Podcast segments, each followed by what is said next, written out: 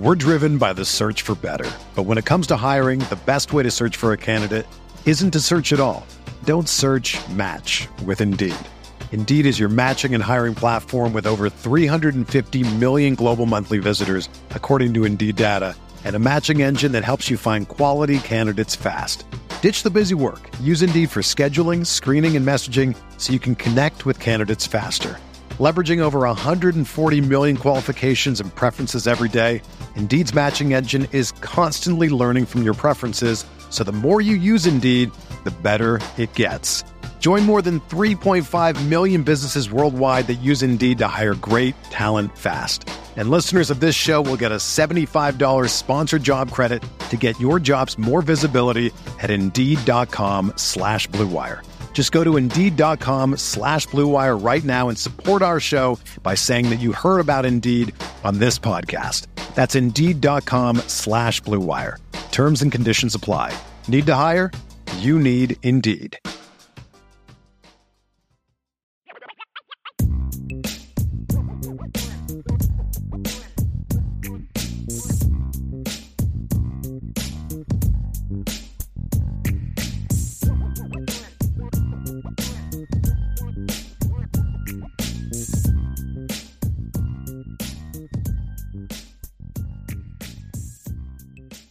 Notre Dame fans, welcome back to another edition of the Irish Breakdown podcast. It's not Monday, but it is recruiting hour time. My name is Bryan Driskell. I'm the publisher of Irish Breakdown. That guy, if you may have forgot who that is, that's Ryan Roberts, our director of recruiting.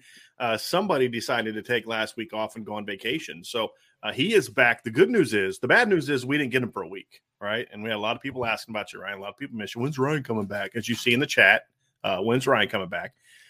Uh, so he, he is back. So we missed you for a week, but the good news is is he's back refreshed and ready to rock and roll. And what better way to welcome Ryan back than with some quarterback talk? I think it kind of.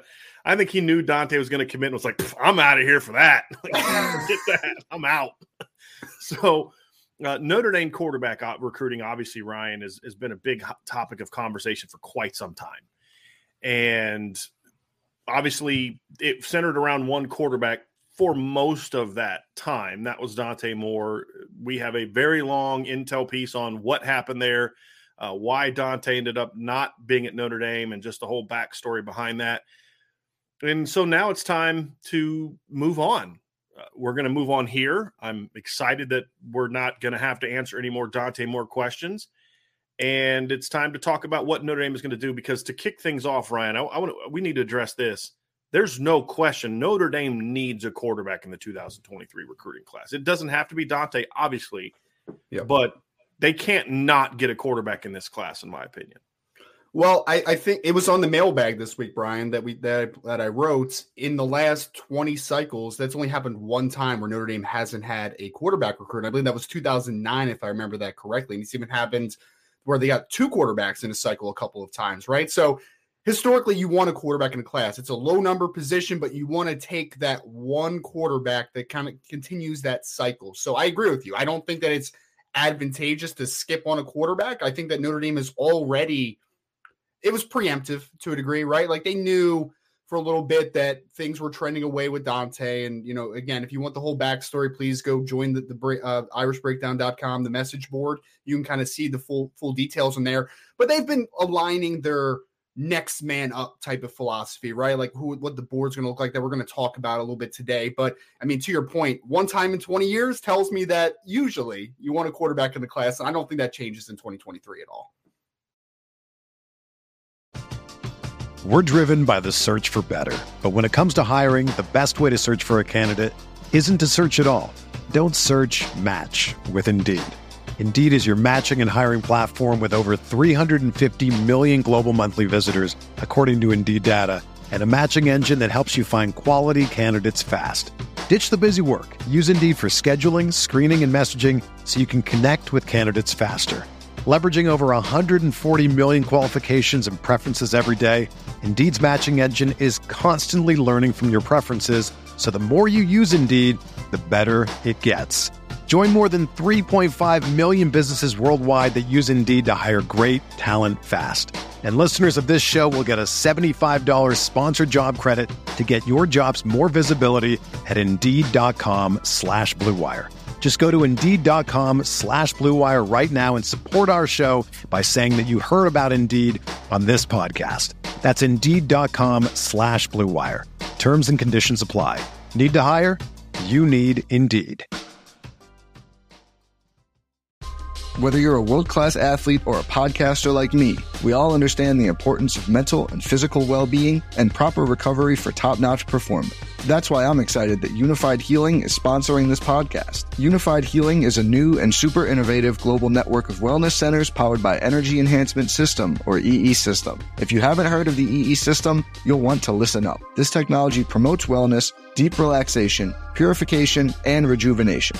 At hundreds of locations across the globe, access to a center is easy and affordable. Interested in experiencing the EE system technology for yourself? Go to unifydhealing.com slash bluewire to learn more and find a center near you.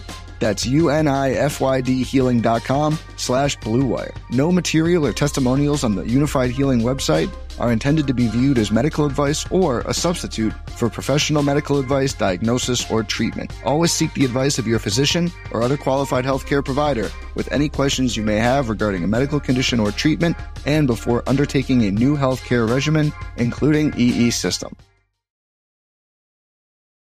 When you talk about Ryan, sort of the board and how they've this isn't like they they weren't completely caught off guard on this. Notre Dame made the decision. We don't need to spend a lot of time about it because like people's opinions are varied on this, and I think both sides have valid arguments. I was in the put all your chips in the Dante Moore basket. Part of the reason for that was it was twofold. Number one is I always felt Dante would make a summer decision. Sure. He ended up making a summer. Well, I thought spring or summer, and he ended up making a early summer decision as opposed to late spring and eh, so you kind of you thought he would make a decision sooner which gave you a lot of time to then jump on to the next guy. The second part about it is is this is such a deep quarterback class that you knew there's going to be guys on the board that you can turn to. Either a as guys you can flip from somewhere else or b there's just going to be some really talented uncommitted players on the board and that's kind of true. There's some really good uncommitted players and a lot of the Notre Dame board is guys that are committed to other schools that they are going to try to convince to get on campus and convince that they should be a part of what Notre Dame is doing. So I think the reason, the other thing too, is when you just look practically speaking, you look at the current Notre Dame roster, right? You have Drew Pyne, mm-hmm. Tyler Buchner, then Steve Angeli. Right. If if all three of those are can commit to staying the next two years until CJ, three years until CJ Carr shows up, then sure, you could maybe get away with not bringing in a quarterback in this class there's two problems with that. Number one is I don't like that because I want to bring in a talented quarterback every year, right? I mean, mm-hmm. just bring in a talented kid every year. Number two, you can't guarantee me that Drew Pyne is going to be on the roster beyond this se- this season, much less next season. And here's why I say that: there is no intel that I've had that has told me anything about Drew Pyne transferring. So just just everybody under this is not me saying something that I know to be true, but I can't say that I know it. This that's not it at all. This is me just looking at the college football landscape. And that is is that if Tyler Buchner beats out Drew Pyne this year, Drew Pyne because of the COVID year is still going to have 3 more seasons of eligibility remaining, which means he has two choices. One, he could stay at Notre Dame and hope that after Tyler Buchner finishes his career in 4 years that Drew Pyne can then come back for a sixth year and start for one, which is possible assuming he sure is able to beat out whoever else Notre Dame gets, right? Which that would make a lot of sense to me if Drew Pyne has loves football, like we know he loves football. I also know Drew Pyne loves Notre Dame, but if Tyler Buchner, a younger player, beats him out, there's not a path for him getting on the board, you know, sure. in the starting lineup. So then Tyler looks at it and says, "But but what we have said is we know that Tyler Buchner also incredibly values the Notre Dame degree.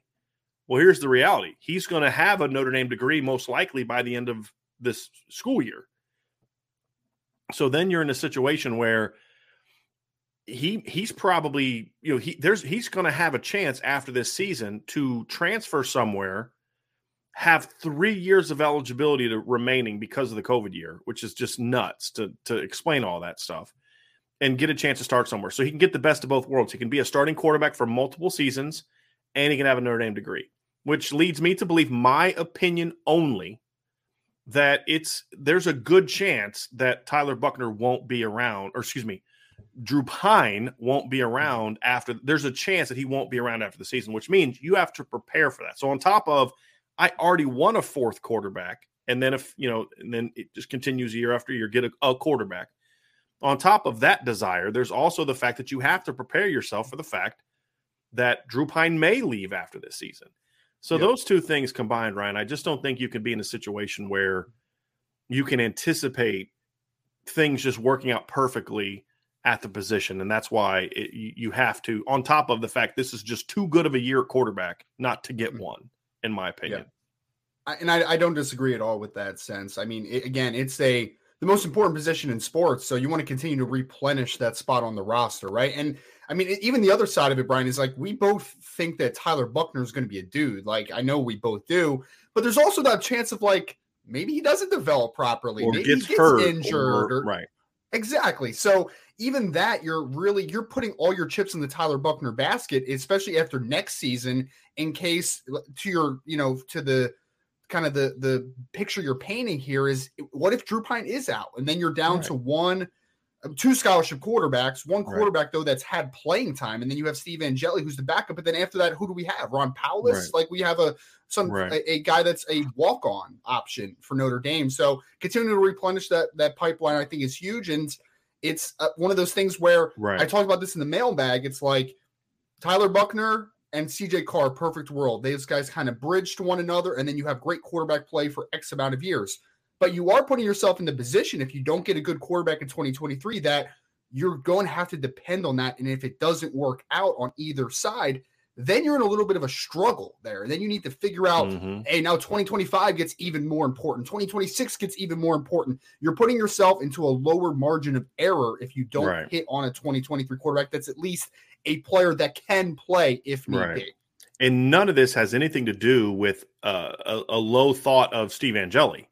If Steve Angeli is exactly what his supporters think that he is, and, and I hope that turns out to be true, I, I great kid we just have our opinion of him as a as a player. But if we are wrong and he's as good as some people think he's going to be, that doesn't change what we're saying at all. And that's the reality of it. So I just think a quarterback is needed in this class.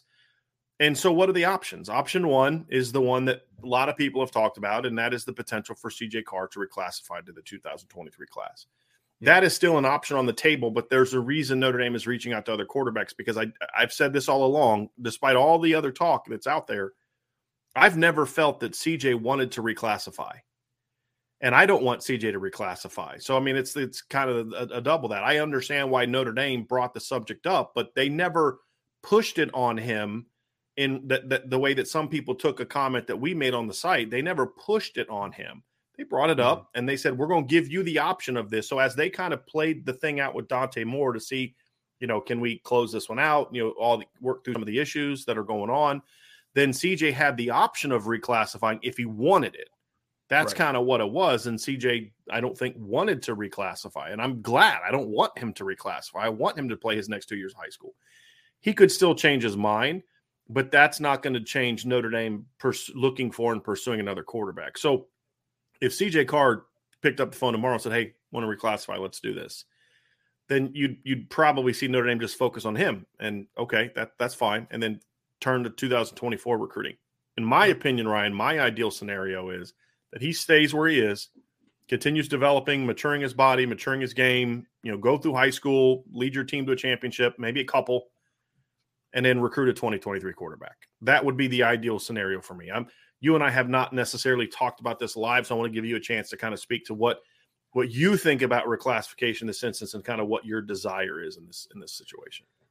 I, am in the same boat. I, I, would rather him stick to 2024. I, I, don't think rushing things all the time works out, right? Like I think of some of the reclassifications, you know, just uh, some of the reclassifications that have happened recently. I can't think of a ton that it's really worked out a ton. I mean, like the immediate names, obviously, think of Quinn Ewers. He hasn't played football yet. Obviously, he reclassified for a reason that we've talked yeah. about before. Tony Grimes, another kid from North Carolina. I remember that reclassified and he ended up starting, but I don't think he's been developed properly as as good as he can be for North Carolina. Uh, and I'll say this: it, it's not going to turn out well for North Carolina because I think that t- Tony Grimes is going to really break out now this year. Yeah which Mhm. means they're going to get one of his prime years instead of two.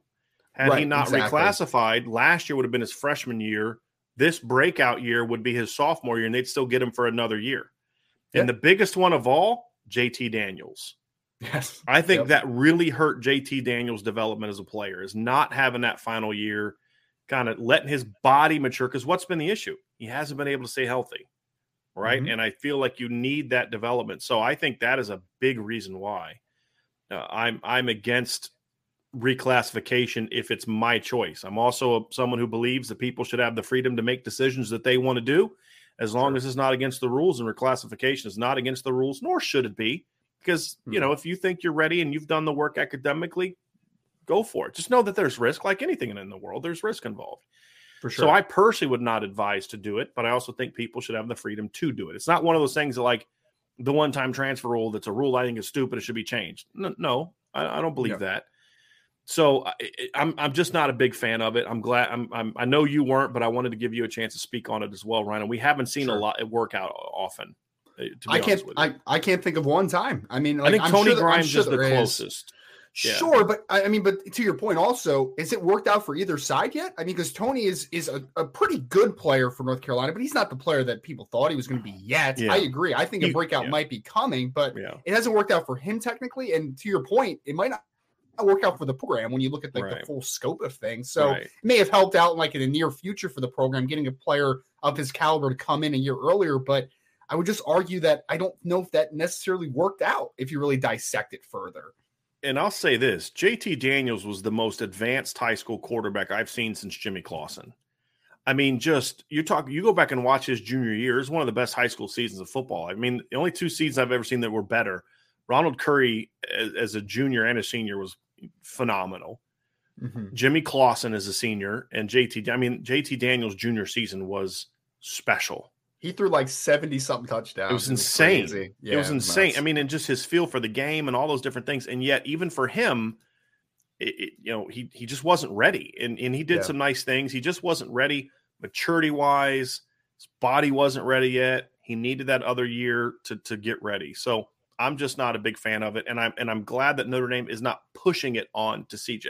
They've just say, Mhm. look, you have this option if you want it. And and it's with the understanding of that he would then sit an extra year of development behind Tyler Buchner. It Sure. just so we're clear, I've I've done a lot of digging on this. The potential of him reclassifying never had anything to do with Tyler Buchner. The mm-hmm. only thing that I ever heard about Tyler Buchner's name was if Tyler go, you know, if Tyler's way better than we even better than we think he's going to be, and he leaves after his junior year to Three-year go kid, yeah. pro, Right. something like that, which we don't anticipate, at least as of right now. And so somebody's asking if Tyler Tony Grimes is a corner. He is a corner. We're just He's talking about early enrollees or Yeah. reclassifications in general. Most of them have been quarterbacks. That's why there's a lot of quarterbacks in the conversation. Brian, can I can I throw out a quick Yeah, trivia question for you? I Of love course. this. Since we're talking about gaudy high school numbers a little bit with JT, do you know who? I think he still holds the national record for most touchdown passes in a single season in high school. Ninety-one touchdowns. Do you Wasn't know it? J.R. House?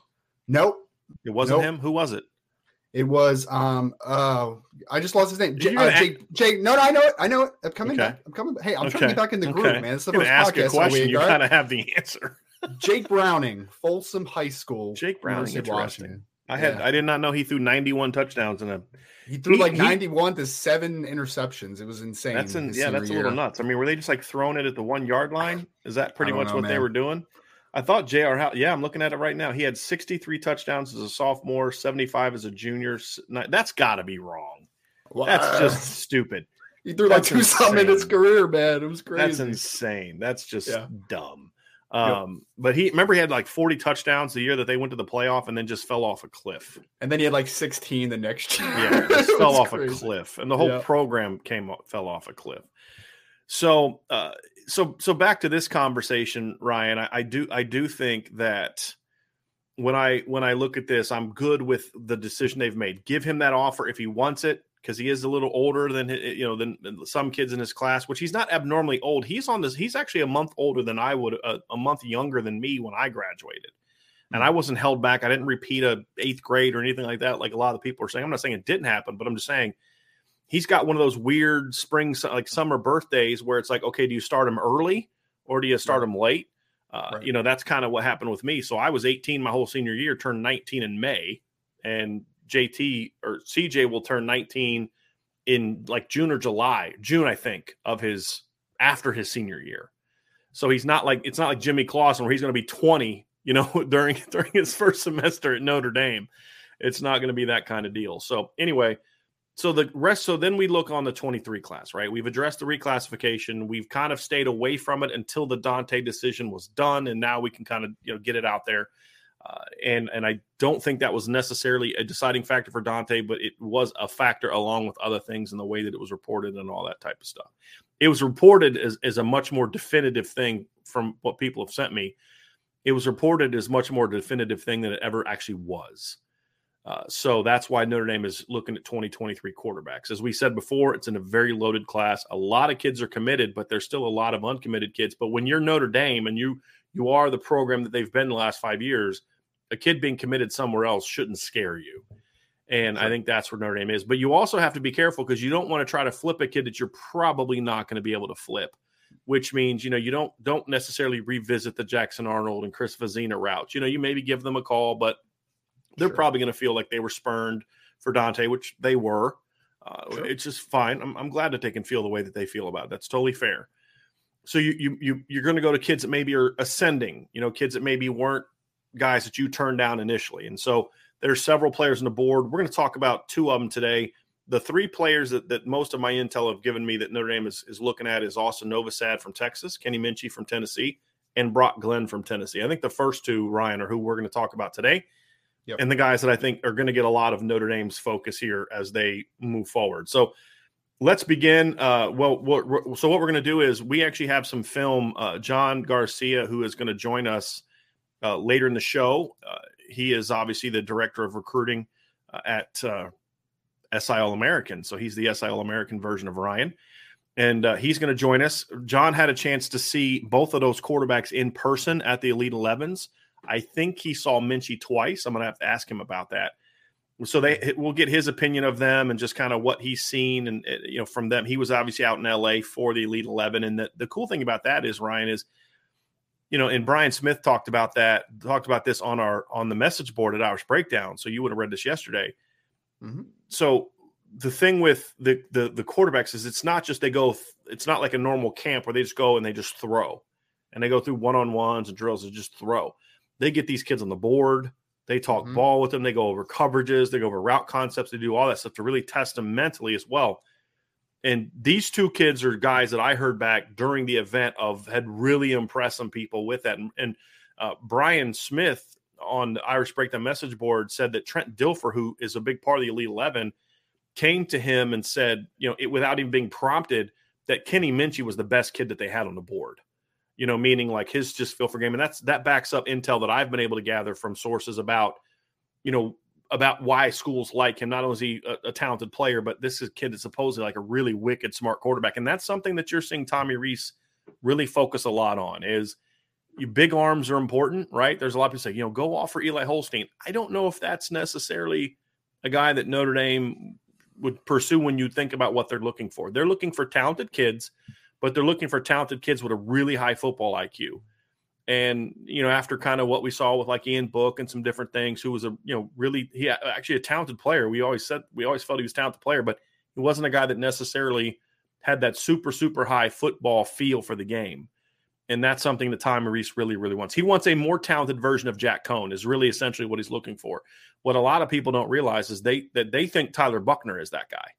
And that's why I kind of laugh at the stuff like, oh, he's a runner. He got to learn to pass. Like he's like 2017 Wimbush or something like that. Like that's not who Tyler Buchner is, and we'll we'll find that out this fall. But when you look at the two players on the board at the top, I think that's why they have separated themselves, and, and Austin Novosad especially uh, with getting his offer yesterday. Those two, Novosad and Minchey, have separated themselves because of what the staff has learned about their their ability for in you know it, football intake, and that's yeah. a big part of what they're looking for at this point in time. And I think that's important for Notre Dame. And and I'm, I love that we're watching film because obviously we're film guys, but also I think that those that football intelligence pops on both players' films. Like I think that you can watch and you can just kind of see deciphering coverages and working through progressions, just feel in the pocket. Like there's just kind of an innate feel to how to play the quarterback position from both regards.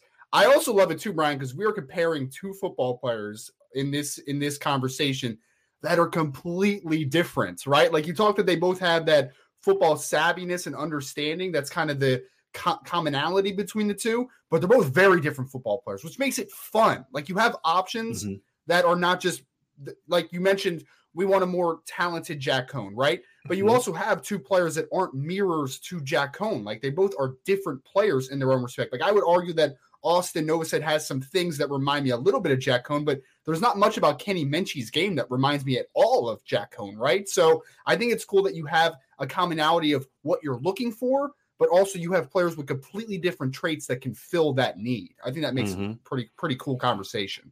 So let's begin with Austin Novosad, Ryan. He is a kid from Dripping Springs, Texas. You were talking about kind of silly stats earlier, and and I I was looking up Austin Novosad's stats and I, I kind of was typing them into an article and I just typed them in and I was like, well, those are really good numbers. And then then I started like, hold on a second, let me do the math here. And you started looking at what his career numbers are based on the number of games he's played, and it's kind of silly. I mean, his numbers are kind of silly, and I didn't really think about it. He's played 19 games of high school football because as a sophomore, his first year was a COVID shortened year, I believe. Uh, but he played eight games as a as a sophomore and they played 11 last year. He had they, they went 10 and 0 in the regular season and lost in the playoffs. In just 19 games, he has passed for 6,072 yards.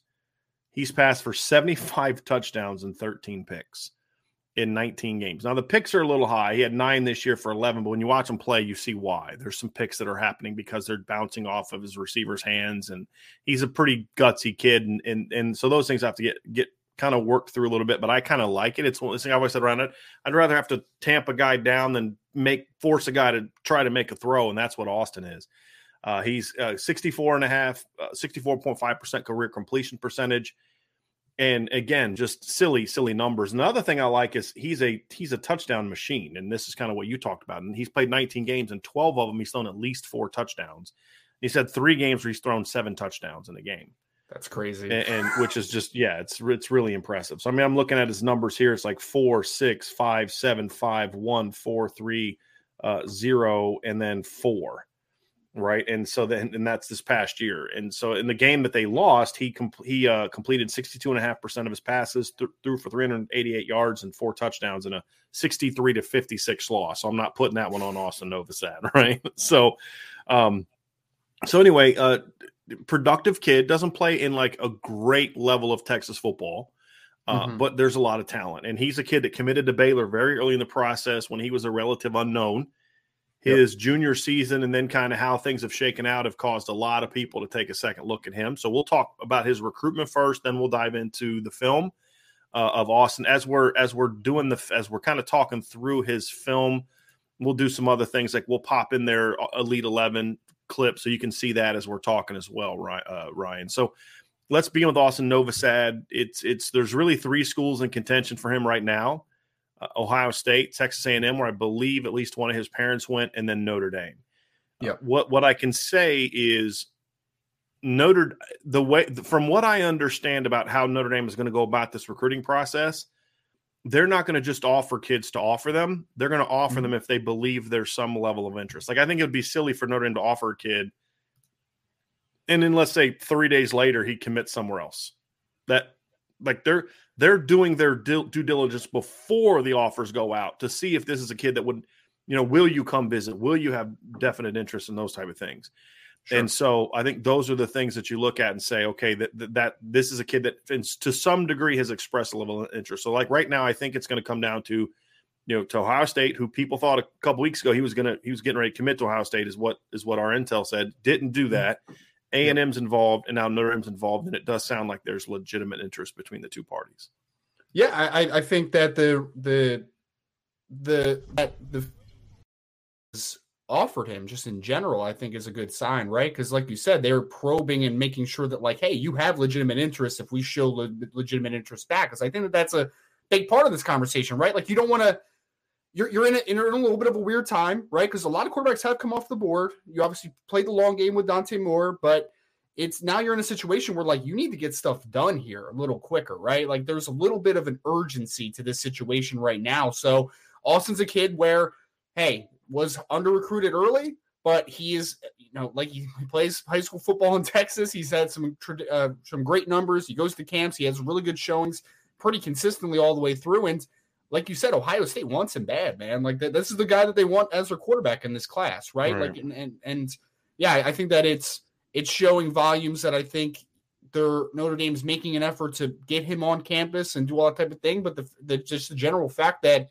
he was perceived to be the chosen guy to be mm-hmm. the guy for Notre Dame now, because I mean they like uh, like we'll talk about Kenny Minchey as well. They have eye interest there as well, but also Novosad's a guy that Notre Dame's been you know t- keeping tabs with a little bit for a little bit now, and he's kind yeah. of the guy for them, I think. So, yeah. Speaking to the Ohio State interest, so basically from from what i'm told two two guys at ohio state really zeroed in on at one point among others was novosad and brock yep and novosad is the guy that they kind of went towards more and and it's sim- notre dame has done a similar thing and other schools have because brock glenn of the quarterbacks we've talked about probably has the livest arm of all of them yeah and he's the best he's definitely the best athlete of all three of the kids that we would talk about today it's just again, it comes down to a lot of schools are like Ohio State will in Notre Dame are very similar. And I will sacrifice elite physical tools for an elite mind if I have to. I want a guy with both. Sure. That's always the goal is both. Yeah. But I'll sacrifice that because it's about running the offense with precision. We're going to recruit elite players around you. That's what Notre Dame is trying to do. That's what Ohio State has been doing. You need a guy that can be that trigger man. And if he's the more talented he is, the, the better it's going to be. Yep. And and so when you look at Novosad, I think he brings a lot of that table. Now the, the physical tools are still good, Ryan, and and there's yeah. there's no mistaking that. But he's not he's not he doesn't have the arm that Chris Vizzina has, or you know some of these other traits. He's not the big bodied kid, you know that that Arch Manning is, or that Jaden Rashada is. He doesn't have the bazooka that Rashada has, or that Nico has, and but there's a lot of tools to work with. And as you said, he is an ascending player. The key now for Notre Dame with Novosad and what they're working on is trying to get him on campus for a visit. That's the next step. Now, uh, my understanding is he has not committed to visiting, but mm-hmm. there's been enough of a conversation with the parties that I think Notre Dame was comfortable enough with that potentially happening that they were willing to throw out the offer to him. 100%. And and so that's kind of where where things are in in that regard, Ryan, with with those two. So I I I we're not saying it's going to happen. It's not locked in. We've heard from enough sources that I do think there's a chance that Novosad could potentially visit Notre Dame at some point in time this summer, or at least say, "Hey, I'm going to." I can't decide right now. I'm going to carry this into the fall and go that way. I think Notre Dame would prefer that he make a sooner decision, but just it'd be for them, not Ohio State or Texas A&M. Uh, but it is interesting in this quarterback domino situation that if you think of the schools where all these quarterbacks are going, and this mm-hmm. is kind of leads into the whole who's going to have the number one ranked recruiting class type of thing. You know, Alabama got two, you know, top 100 quarterbacks, but a lot of these other big time schools don't have quarterback. Ohio State doesn't have a quarterback. Notre Dame doesn't have a quarterback. Georgia doesn't have a quarterback. Texas A&M doesn't have a quarterback. LSU doesn't have a quarterback. Uh, it's a really strange situation. And and you know, really Dante is. Moore went to Oregon. Nico went to Tennessee.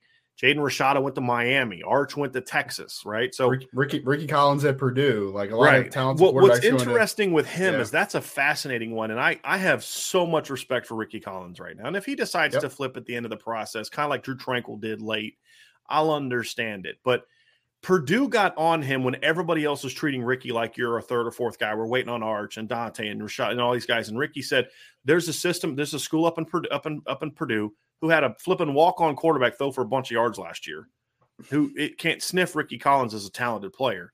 They wanted me. They they were my team. They they believed in me. They gave me a chance when everybody else was telling me I had to wait for somebody else. Yeah. And now that those schools are all coming around, LSU's worked hard to try to flip him. Michigan has tried to land him. He's pretty much told them all to pound sand. And my understanding is that that that it, it wouldn't shock me if no I, I don't know this, it's my understanding that Notre Dame did like Rickie early in the process as well. It's just he was below other guys because they did reach sure. out and there was some conversation, but they just like Dante and a couple guys, you know, Jackson Arnold, Chris Vizzina better.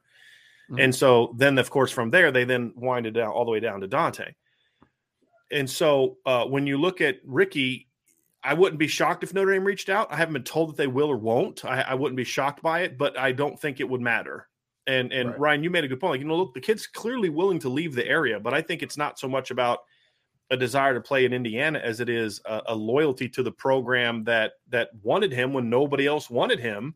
At least sure. none of the other big time programs wanted him. And now that they all came around, he's not going to just bail on Purdue just because of that. And I, I got to tell you, man, I have a, a, great deal of respect for that. But it also shows me this is a smart kid mm-hmm. because, with all due respect to the big names, and when you look at, you know, for example, Georgia, Notre mm-hmm. Dame, have either one of those two schools shown you the ability to produce quarterbacks at a better rate than what Jeff Brohm has done at Western Kentucky and Purdue?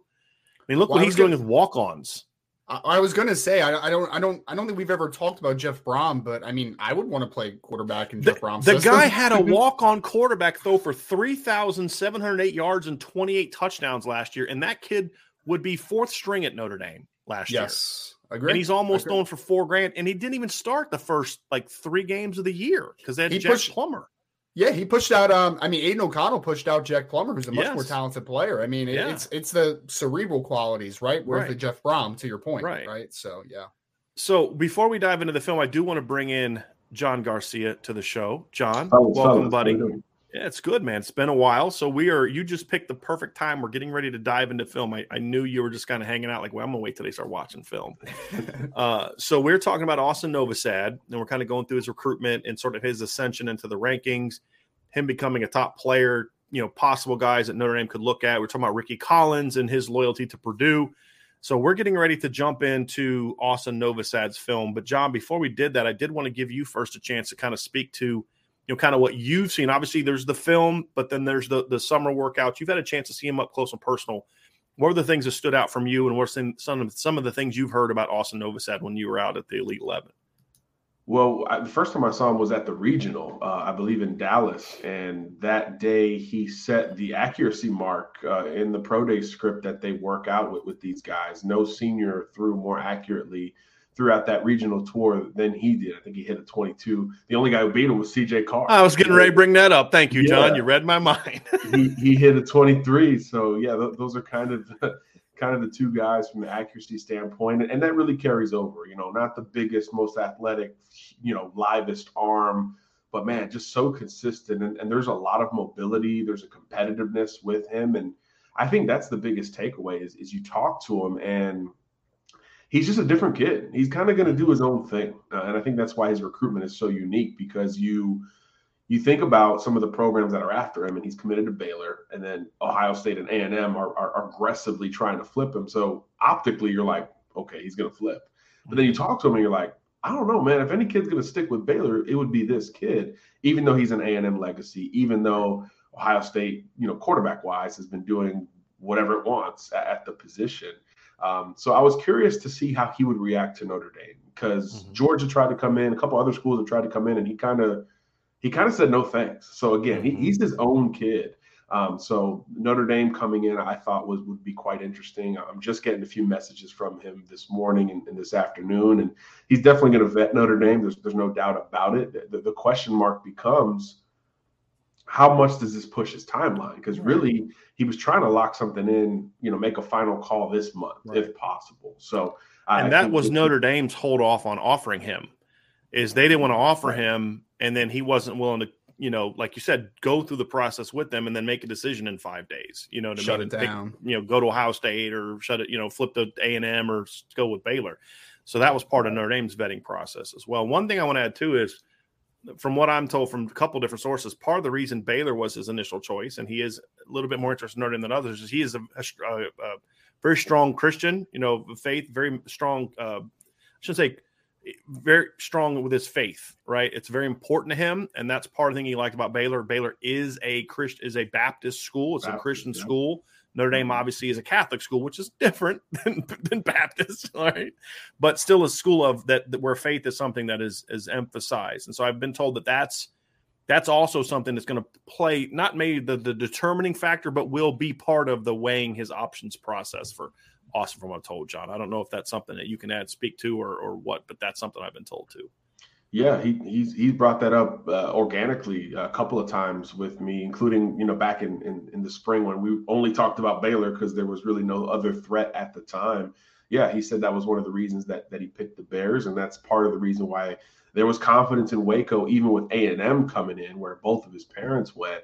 There was still confidence in, in, in Baylor holding them off. I think Ohio State was the one they began to worry about, and now obviously Notre Dame is is in that same light. So I do think that will be quite interesting down the stretch comparatively. Um, and, and, look, you know, obviously not every kid is Catholic that's on the Notre Dame roster. I think that's uh, that's not a secret or anything like that. So I, I think that a lot aren't. Yeah, a yeah. lot of them aren't. I mean, they've right. they've had right. Muslim kids, Mormon kids, Christian kids. I mean, it's not a prerequisite. You don't have to. Mm-hmm. You don't have to take religion classes at Notre Dame. That's something that people have used to negatively recruit against Notre Dame in the past you have to be Catholic. You have to take these religion classes. Yeah, and it's like, no, no, you don't. you know, uh, I just find it funny that people have tried to use that. But uh, John, let's let's talk a little bit about him as a player. Uh, and we're going to pull up the film here, and we're going to break it down. So the next part of this sort of look at Austin Novosad is going to be our film room. So I want to do want to pull up his film. Uh, and, and dive into that as we're talking so people can get a good sense of of what this kid is all about. So we're gonna we're going to let him take center stage. We don't all, not everybody has to look at us. So let's dive into this, guys, and just kind of, John, share your thoughts, and Ryan and I will continue to uh, to to share ours as well when you watch them. But first thing you're going to two things for me, guys, that I notice is like you said, number one, not a not a big bazooka arm, but he throws a, a, one of the best deep balls in this class, in my opinion and he does it without utilizing his whole body. He's not the biggest guy in the world, 6'2, I don't know, 185, 190 or whatever it is. A lot of these guys at the Elite 11 in particular really like have to utilize their core, their lower half, and you almost see it uh, when, when, they get rid of the football. I, I, think with Austin, it is relatively natural. The motion is quick enough. It actually is, looks a little quicker uh, than we're seeing here on tape. I think he's tightened up. He's, he's sped it up yeah. yeah, just just a little bit as as you would expect from that natural progression. And I think kind of the underrated element is is the mobility. I think he can work the RPO game, keep a defense honest to a degree, um, and he didn't have to do it a whole lot on Friday nights, but in some of these drills and situations where you're designed to be uncomfortable, you see him on the move here a little bit. You know, he looked very comfortable uh, outside on the pocket, even rolling left. Uh, some of the more difficult uh, situations they tried to put him in. There were times where he looked better than C.J. Stroud and Bryce Young in mm-hmm. some of these drills. So I, I think there's a lot of uh, kind of unknown uh, with with Austin that that really works. But on the surface level, quick trigger, quick processor, accurate, protects the football, and he's productive. I mean, what that's that's kind of the foundation, right? That's we get away from that a little bit, but when we're talking quarterbacks, production needs to be talked about as almost as much as possible. In my mind. I think I think there's a couple things for me. Number one, about the throwing motion. I think what I saw on film from him as a junior, his throw his his throwing motion, his body, it was almost like a dead ringer for how Jack Coan throws a football at Notre Dame this past year. Now, when you watch his summer film, his motion has changed. He doesn't look like Jack anymore. And, and when I watch it, John, I think number one, I think he does use his core a little bit better in the seven on seven events than, and this is true for a lot of kids. It's a, it's easier to kind of really get into the, you know, plant your feet and drive when there's no pass rush and there's not a game being played. The other thing too is the ball's jumping out of his hand a lot more, uh, with a lot more explosiveness this summer than in this than in the fall. Which again, when you look at the the release was a little bit longer in the fall. When you have to muscle up a little bit to get more zip on the ball, it's gonna it's gonna lengthen your throwing motion. So when his as his arm, I think, has gotten stronger as he's physically matured, I think that's another thing that allowed him to speed up his release is he doesn't have to put as much, you know, emphasis on it with his upper body. And I think those two things are, are partly why his release has been sped up. But then the other thing is this this throw right here. His feel for ball placement is really good. Like this ball has to be on the back hip. If he leads this guy, it's getting picked off or it's mm-hmm. getting batted down. This has to be a back shoulder throw. And his touch on the on the deep balls too, John. He is about as good as I've seen as putting that sucker on that outside shoulder. His timing, I mean, he's throwing the ball here. This kid's not even into his break yet. Watch this and corner. He's not even stepping into it. That's what right. I like.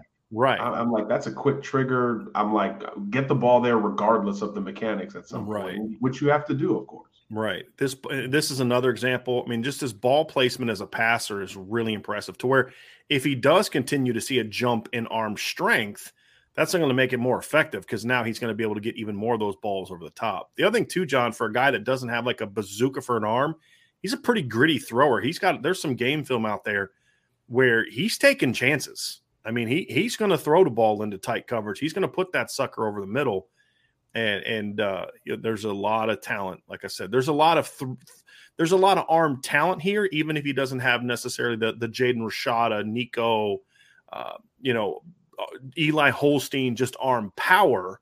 He's got a lot of arm talent, in my opinion. Yeah, and he's he's confident. I think mm-hmm. that's you know we, we, talk about ball distributors, point guards on the field, all that, and, and it, it's kind of a negative connotation, like oh he's efficient, blah blah blah. He's confident, and like you said, he takes those chances. That was one of my first notes uh, before the Elite Eleven. I was kind of doing like a preview, and I was like, man, he, he really trusts his arm, and he'll throw a guy open at the high school mm-hmm. level. Just things that you don't really see as much. And I, I think that mm-hmm. has to do with his roster. It's not, I mean, Dripping Springs is not Austin Westlake yeah. or South He's not Lake throwing Carroll. to Braylon James and Great yeah, Jaden Greathouse in high school. Yeah, yeah. which is a good thing. Right. Right. This is another one that I like. This is just he does a lot of this stuff, Ryan. Ryan, what are some things that kind of as you watch through this film and as you've watched through Austin? I know you've you started watching him before. Ryan and I started watching this kid's film a couple weeks ago uh, when he was kind of put on our radar what are some things that you're seeing and that pop out to you, Ryan, when you when you watch this kid on film? Yeah, I mean, I like John's John's point about you know he's he's kind of he's a little bit of a flat-footed thrower right now, mm-hmm. right? And, and, there's a natural progression that's going to happen from a strength perspective because I mean, again, like John said, he's 185, 190, soaking wet right now. There's a natural strength aspect that's going to improve as he just keeps filling out his body. But I think what you see, and I reason I think that his arm strength is going to take a huge jump is when he's working quick game or he's working some RPO concepts that kind of force his weight forward and to distribute forward. I think that you see the ball come out with a lot mm-hmm. of juice. And yeah. I think that he just gets a little comfortable in that back foot when he's working a little bit of a deeper drop or out of the gun without play action. But even on that last one, you saw like when he's able to kind of step into it off of the play action move, like that ball is coming out of his hand quickly yeah. and it's got a lot of velocity behind it. So he has the baseline. He obviously has great ball placement to him, and I think that his arm strength is going to take a huge jump. I, I kind of put into the piece this week on the mailbag, Bryan. He reminds me as a thrower, and again, I'm not predicting this kid's going to be the first pick in the draft, but he reminds me of Jared Goff a little bit as far as a thrower. And I think Jared Goff kind of gets that same designation as a, you know, he's not a strong armed passer. He's just kind of a, a guy that's a, a solid distributor and doesn't take a lot of bad, you know, bad chances. But he, I think that, that there's a big misnomer there because if you watch Jared Goff, Jared Goff has a live arm. The ball comes out of his hand mm-hmm. well. And that's what I see with this kid. He might not be the fleetest of foot. He might not be Patrick Mahomes, Josh Allen arm strength. But I think when he kind of gets his mechanics together and he continues to fill out, that ball is just going to continue to jump off his hand even even quicker than it already does. I'll take I'll take college version of Jared Goff. right, hundred percent, hundred percent. Sign me up, brother. I'll take that in a heartbeat. no question. I think the thing I like too, guys, about him, and we've talked about ball placement and accuracy, and, and John, I think you, you know, Ryan, I think you pointed out he's not a really, he's not a great athlete, but John, I think you also pointed out that, but he uses his feet in the pocket really effectively, and if you do leave a crease, he will step up and run into it, which I, I, I you don't have to be a great athlete. Tom Brady has shown this. You don't have to be a great athlete to be really good in the pocket. Peyton Manning was, I'm not comparing the kid to Peyton Manning, and and and Tom Brady, you you get my point. But but is you don't have to be a great athlete to have great pocket mobility, and I think that's he has a really good feel for the game, and that's what we talked about before you joined, John. Is Notre Dame, and I think a lot of schools are, are putting a premium on high IQ football players. And you're watching this kid as a junior in high school banging corner routes before guys are not only out of their break, before they're into their break and he's just putting it out there with touch. You saw the one later in the film where he literally, because there's a rush, he kind of drops that ball out towards the sideline, and the kid run runs underneath it with a, a safety, a linebacker, and a corner, like all kind of triangling you know, that that route. That's the kind of stuff you look for on film. Does this kid show the anticipation? Uh, can this kid? Does this kid is he able to get just get the ball out in space and let his receivers go make plays? If he's showing that kind of confidence in his receivers at Dripping Springs, What's he going to be like if he gets a, a Braylon James, a Ronan Hanafin, a, a Jaden Greathouse, a Rico Flores, a Tobias Merriweather, who. I think right now, I think SI All American is the only outlet that had Tobias Merriweather properly ranked last year. Uh, but he's going to have guys, Eli Raridon, Holden Staes. I mean, he's going to have those. What kind of confidence he going to have when he's got those kind of cats? And I think that's that's when he also started to, to jump as he plays on that 7 7 on team, I believe, with Braylon James and, and mm-hmm. Jaden Greathouse and guys like that. And that's from, you know, talking to some people, that's kind of when his game started to started to really get noticed. Because you talked about this, John. Even at the Elite 11 in Dallas, he wasn't a kid that had all these high school or these colleges coming after him. It wasn't yeah. until he got deeper into the summer that people like, oh, oh, this cat can play. This cat's pretty good. And that's when you saw his recruitment blow up, even that, with other un- uncommitted guys. That's a great point because we, we were there in Dallas, and look, that's a loaded camp every year, right? And and Jackson Arnold's throwing off his back foot, looking amazing, and then some of these other guys, um, JJ Kohl was there, Flores was there, the the Okie State commit, and then you just kind of were like, who's this blonde dude? Like he just mm-hmm. keeps he keeps ripping it, and you're like, oh, that's the Baylor commit. And then like by hour three, you're like, okay, yeah, this the Baylor commit is going to lead this thing, and then we mm-hmm. will go from there with the rest of the evaluation. And I think, yeah, he's he just kind of sneaks up on you. And and I think you mentioned a great point, Bryan. Um, when you start to think about his projection at the next level, regardless of where he ends up, but particularly Notre Dame and, and the style of receiver they're bringing in, there's some size variance, but there's a lot of bigger guys, right? Bigger, mm-hmm. longer, ball skill kind of guys. When you throw with confidence and anticipation, what does that open up? 50 50 balls, back shoulder right. balls. Uh, some, some of those just you and me locked in as a quarterback and receiver. No one else is even on our same page, but we're going to work this defensive back based on his leverage down and distance, the sidelines, etc. Right. And so I think he can kind of exhibit some of those things. And then the second thing is back at the Elite 11 finals, the second day is my favorite day. It's the pro day script. Every single quarterback, whether he's a college kid or a high school kid, works the same 20 throws. And Novosad had like the hottest run within those 20 throws. I think he hit, we, we chart one, two, three. Three is the perfect throw. Two is on target, but not perfect. One is just a miss. He had the streak of the most threes in a row. I think he did seven in a row. So there's like, there's a bit of jump shooter rhythm to, to this mm-hmm. kid's game, which when you start to pair with the confidence and the efficiency, it, it kind of works really, really nicely together. And he he becomes kind of this modern quarterback projection, even though he's not the most fleet of foot, uh, like like we talked about. So there's there's a confidence with him that's kind of quiet, which is good, uh, and, and, certainly fits fits Notre Dame to a T. Uh, but I think that's why like he's just still hot on, on the trail. People are just digging into it more and like, oh man, we missed on this kid. We need to jump in as, as soon as possible. And again, he's he's said no thanks to a few uh, yeah in between some of these. Oh, that's yeah. great. Let me post this offer on Twitter. He's had a couple big time no thanks, which which t- tells me a lot about him off the field as well. Can I say something about JJ Kohl? He's the most disappointing quarterback in this class. How is how is Kohl's kid not a kicker? And he's six six. It's how is he not a kick? His dad literally runs a kicking camp, and he's a quarterback. Like, come on! No, he's actually a really good quarterback. I saw him. Uh, what was it? I think it was at the um, was it at the Ohio? I think it was at the Ohio uh, um, Under Armour. Like not this past April, but the April before with Dante Moore. And, and, I mean, I'm watching him play, and I'm like, this kid's got a pretty live arm. Dante was the best kid at that event. I liked Brady Allen too. But like I watched JJ Kohl look a whole lot better than I think that's the event he was. I saw him at an event. I think that's the one that he was at. He looked a whole lot better than you know the Tayven Jackson kid that's going to Tennessee and some of those other kids. He's good. He's oh, good, yeah, he, and he's gotten bigger and stronger, and his arm has gotten stronger. And we'll talk about that. But I just, I'm just disappointed he's not a kicker or punter. I'm just really disappointed in that uh, when you know who his dad is. Janikowski size. Yeah, yeah. I mean, it's, um, it's like it's what his dad quick, does.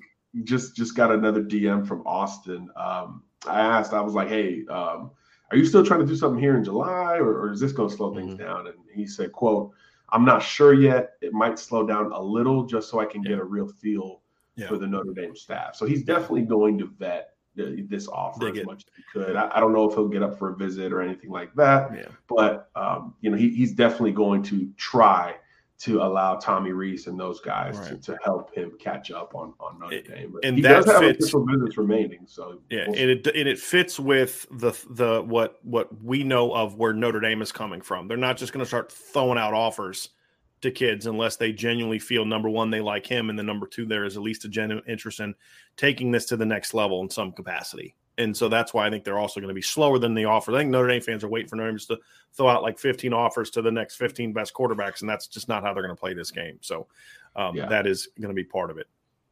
So let's jump guys into uh, the next player and that's kenny minchey and I think flat out one of the most underrated players in the country. And Amen. you know, we actually did a breakdown of him last year uh, in March or I think it was May when Notre Dame's board was evolving. It's like lot, not this past May, but like 14 months ago May. And I remember watching this film then. I'm, I love this kid. He just doesn't have the physical tools of the other guys. I called him a tier two guy because he, he had a great feel for the game, but at the time, the ball just didn't really jump out of his hand. He was like maybe six feet tall and I really like this film. And then you fast forward to his junior year, and then this summer, and he's, you know, I, I talked to somebody uh, close to the, the, Irish program, and uh, and who's familiar with like what they're doing, and he said when he checked, he worked out at Notre Dame's camp last year, and they liked him a lot, but he was like barely six feet tall, and and now he's closer to six two. He's grown over an inch. He's really, I mean, he looks like a bowling ball. I mean, he's this lower half is like really thick his arm has jumped a ton from his sophomore to junior year. And I'm watching that kid play now. I'm like, that's a top 200 football player.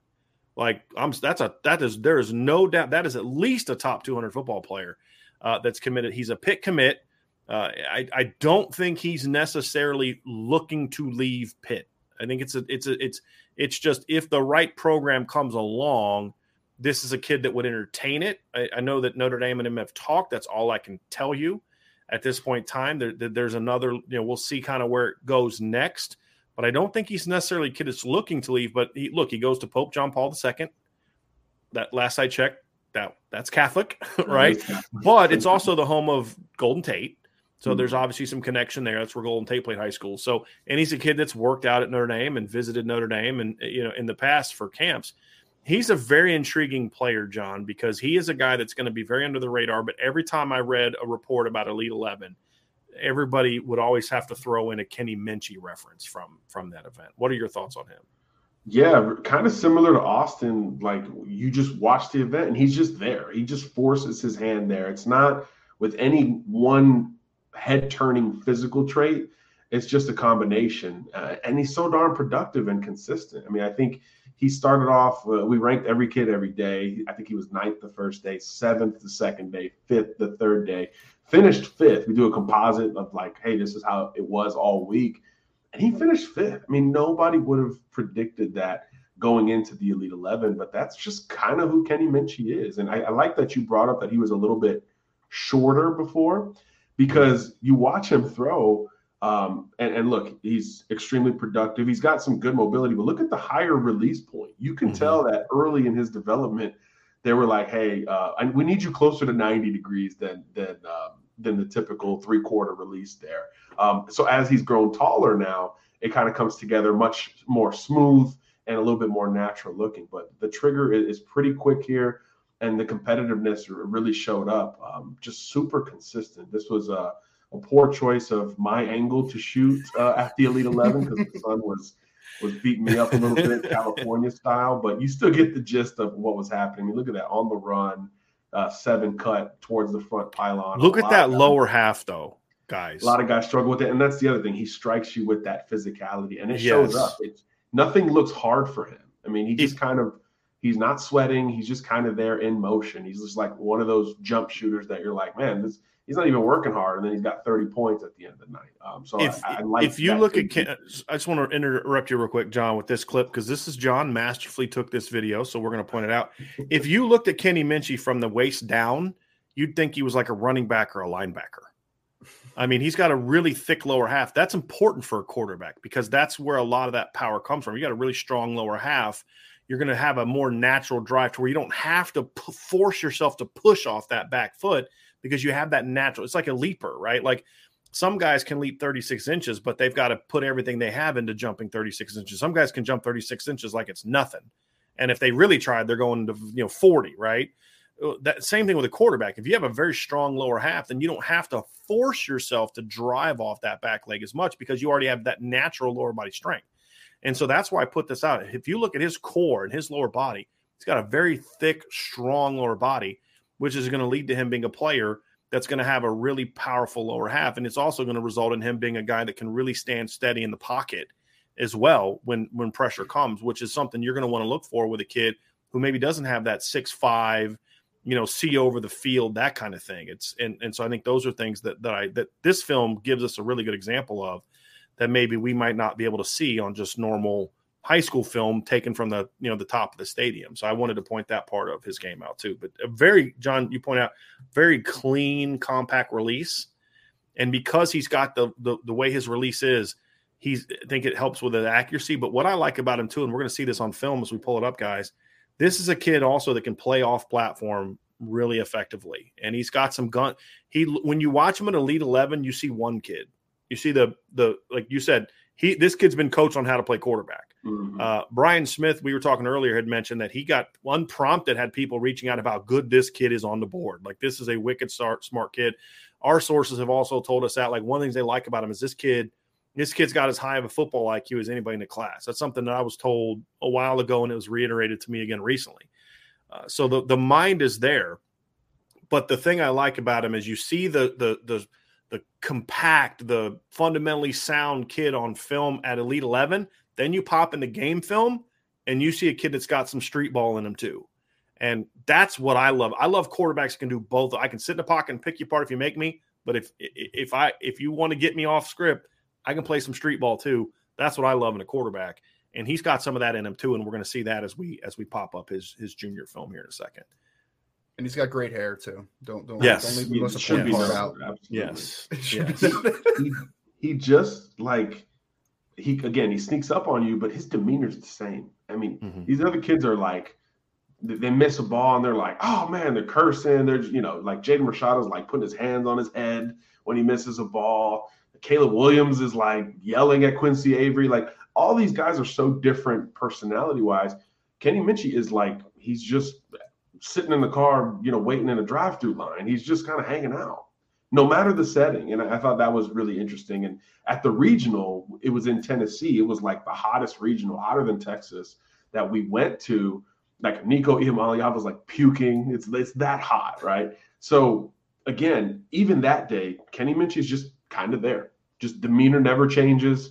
Just kind of even keel and and leaving that workout it was between him and Malachi Singleton that we are like, yo, these were the best two of, of the day uh, here. Chris Parson was was there as well. It was, it was a really loaded uh, Nashville regional, and even even when he got the call, Kenny was just like, okay, like he's just like, yeah, I should I should have got the call. You know, there's just no kind of rattling or shaking him, even on a day where even the the coaches were like, this is an absurdly hot day. I mean, you just you never got any emotion out of Kenny, and I, I thought that was especially on that day, I thought that was a big deal because I definitely went straight to Target and bought like six Gatorades after that camp. Who was another quarterback that was really good at that Tennessee camp on that really hot day? Was super accurate. Who who, who was another one of those guys? oh, it was a young kid. I forget. Kid from Michigan, uh, right? CJ, He's, CJ. Uh, what's his name? Uh, Oh, CJ Carr. That's it. Yeah, that's he, he was the best there that day. You wrote that. I actually have the article that you wrote at the time. You you know because you said because you made a note in there like just so y'all know this kid's not going to the finals because he's a he's a junior and they don't invite mm-hmm. juniors. But this was the best kid at the camp today. So yeah. you, you did note that. You did like other other quarterbacks were watching CJ and they were like, oh my goodness, can you slow down? Like I'm trying to, I'm trying to get written down. about today. And, and CJ was just, he was just on it, man. It was just yeah. the best I, I've seen him two or three times live, and this was like yeah. the best by such a wide margin. And it wasn't because he was bad the other days. He was just, he was just on that day. It was just one of those days. John, Let's, you spent a little bit of time. Sorry, Bryan, just to, no, to real quick. I know you were talking a little bit about just kind of the the personality of a Kenny Minchey. You know, he's just kind of like Austin Novosad too. He's, he's kind of there and he just kind of even keel and he's got that conversation too. For Notre Dame fans out there, I think they would like to hear what, what was um because you've been around obviously CJ in that type of event too. What was CJ's vibe, just to kind of get maybe a difference of an opinion from one person to the next? Yeah, CJ was just kind of business-like. He he, mm. you know, he showed emotion. He knew when he was on. Uh, if he did miss one, you know, he he certainly gave himself a little bit of of a run for it, but uh, it was very business-like. I mean, he's just a postured, he's just polished, man. He, you just you can just tell that he's just been there and done that to the point where again you were like, man, this kid can go compete. Everyone's talking about this year as like the year of the quarterback, and everyone there was like, yeah, he can go throw with these guys like immediately. Right. I mean, he grossly outthrow out threw Iamaleava that day. Um, it was just it was just a clinic and he approached it very businesslike but there is there's some emotion there there's certainly confidence there mm-hmm. that's a little bit more outward compared to an Austin Yeah. Novosad, but it's not it's not like to the highest degree where it's you know arrogant or anything Right. like that. There's there's there's a lot of pro to to CJ's game and his build. He looked so so big that day. Uh, He's I- I filled saw out him- from where he was in the winter and as a as a sophomore. I saw him in January backing up Dante Moore at a seven on, and um, he was kind of skinny. He was a little skinnier, looked like um, looked like he was a younger guy, which he is still. But then uh, in Nashville, I think that was the end of May. He looked filled out, like he looked like he could, you know, take a, a- college uh, script right now physically and, and get through it uh, without, you know, worrying about his health. So I thought that was encouraging. He just looked better. He looked bigger. He, again, that posture, the professionalism, everything just kind of came together for him that day. Let's start. Let's get back to Kenny. Uh, I'm always about uh, going off target if we're going to talk about a Notre Dame commit. That's always allowed, Ryan. So uh, I'll allow it.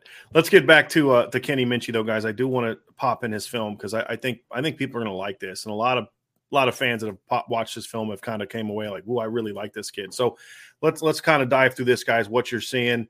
Uh, you know, obviously the the the thing is you're going to see the mechanics like that right there. That's what you saw in the seven on seven. Or I mean, at the elite, you know, really clean mechanics. Drives off that back foot, ball just jumps over top, gets up and down in a hurry. That's the thing I like about this. This is touch. This ball goes about 50 yards, a little under, so about 45 yards. He throws from the 45. It lands at about the 10. That's a you know it's a 45 yard throw with ease. So you see the clean mechanics here, but then you're going to see here in a second, guys, when he starts playing off script, and this kid can flat out make a lot of plays off script. Well, I, I love the fact that for me, you, we talk, we looked at Austin's film, and Kenny's different in the fact that his lower body does all the work for him. You know, like the, mm-hmm. the release is clean and compact, but it's also like there's not a lot of wasted movement up top. You know, everything's kind of stays in line from the pocket perspective. And I mean, hats off to this coaching staff at his high school because he has some of the cleaner mechanics that I've seen in of any 2023 quarterback. He really stays composed, he stays aligned, and his lower body is what really does most of the work for him. Right. Yep. There's an ease to this kid.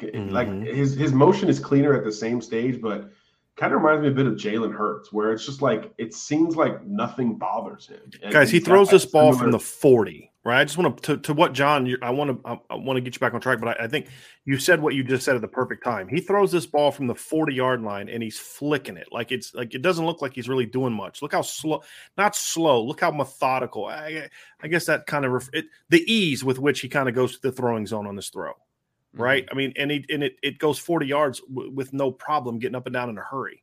man. That to- to backside your safety point. had no chance. None. Oh my gosh. Poor guy. Right. So, so Poor John, back back to your. I just wanted to point out like an example of it. So please get back to what you're saying about the ease because I think those clips were were really good examples of that.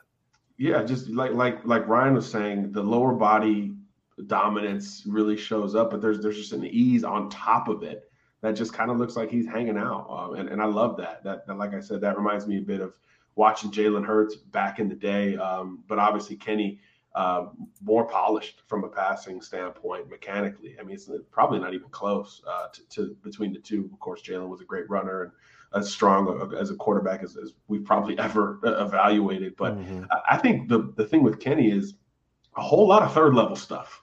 Right. You know, he's he's known to be consistent and the demeanor and all that. There's a whole lot of third level stuff, and it's all over the place, outside the numbers, down the seams. this is an uh, over I like- 35 yard pass post route that, that that doesn't even get off the screen, guys. I mean, it barely gets any trajectory. That's how easily he throws this ball. I mean, it gets over top, but like I. I don't think people understand how this was kind of my problem when I first watched him too, John. Is sometimes guys with that ease of throwing can kind of mask just how well they're throwing it. You know what I mean? Like this is Yeah. not as easy of a throw with the kind of velocity he makes it that that it looks on film. And he had to, he know. had to because the DB broke before the receiver on that play, Right. and, and Yep. he still he still fit it in. DB's breaking now, Mm-hmm. and and he got it there. I mean, he took a horrible angle, but he broke first, uh, so he had to put a little bit more mustard on it uh, to to get it there on time.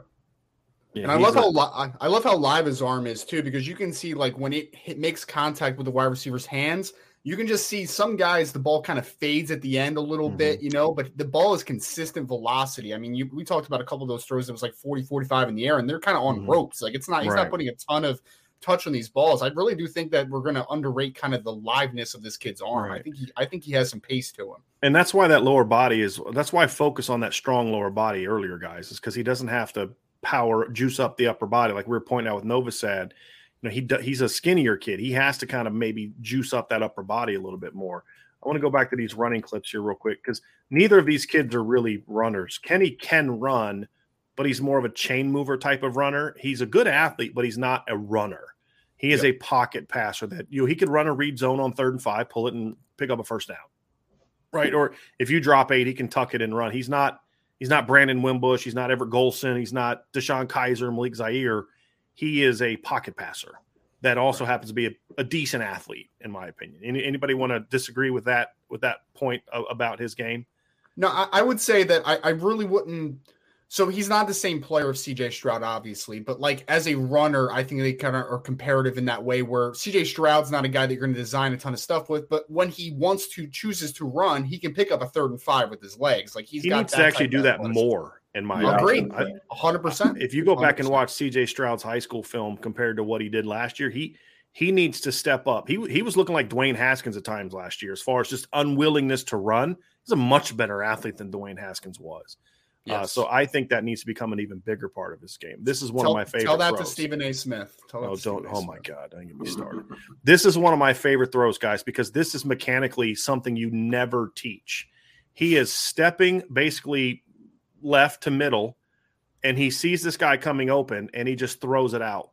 I mean, Outside the numbers too. Yes, That's hard. That's hard. that's what I'm saying. This is this is what we're talking about off platform. This is exactly what we're talking about. His motion changes, his footwork is not there, but he's he's looking left and he sees this kid come open. Actually, sees it a little bit later, but is able to react to it so quickly. But look at, I mean, to get that ball out there that way, that is an impressive, impressive throw, guys. And, and to John's point too, it's outside the numbers, so that defender had no chance of that ball Yeah. either. Like it was in a clean spot. Yeah, I like this throw right here. This is a, I mean, this is some Four gas. right. This is gas right here, guys, and he's doing it with ease. It's a 20 yard ball that he just throws like it's nothing. And now you go watch his sophomore film, and he's one of those kids, John, that you're like, that's not the same kid. I got, I'm watching the wrong film. That's not the same kid. He just- another one, kind of like kind of like that outside the numbers ball, Right. off platform Mm-hmm. uh, to his strong side, and he still got it 30 yards through the air Mhm. on a rope, like Ryan said. I mean, there's not a whole lot of hang time with with some of these balls, and, and that's warranted more times than not. But there's still touch on it. That's the that's the unique thing that that I that I really like. It's not like he's throwing line drives that, you know, like John. Some of those throws, like if you try to line drive that 35 yard post route, the DB on this film took a bad angle. But you know, if that's Peyton Bowen or, you know, or or, or uh, Caleb Downs, that ball's getting picked, right? You Right. got it, but he's able to get that velocity, but he gets it up and down. That's a key. I love the timing here of this throw. Look at how he buys more time here with this little bound right here, Mhm. just because the receiver's just a little slow out of his break, but he's wide open. Yep. It's little things, and he's he's just got a maturity to, to Yeah. his game, and like you said, huge jump, huge jump, sophomore to junior year, which is what you should see. By the Right. way, like that should be Right. where it starts to click for for most of these guys. Um, so Yeah. good good eval, honestly, to to push for Pitt. I mean, when he committed, Yeah.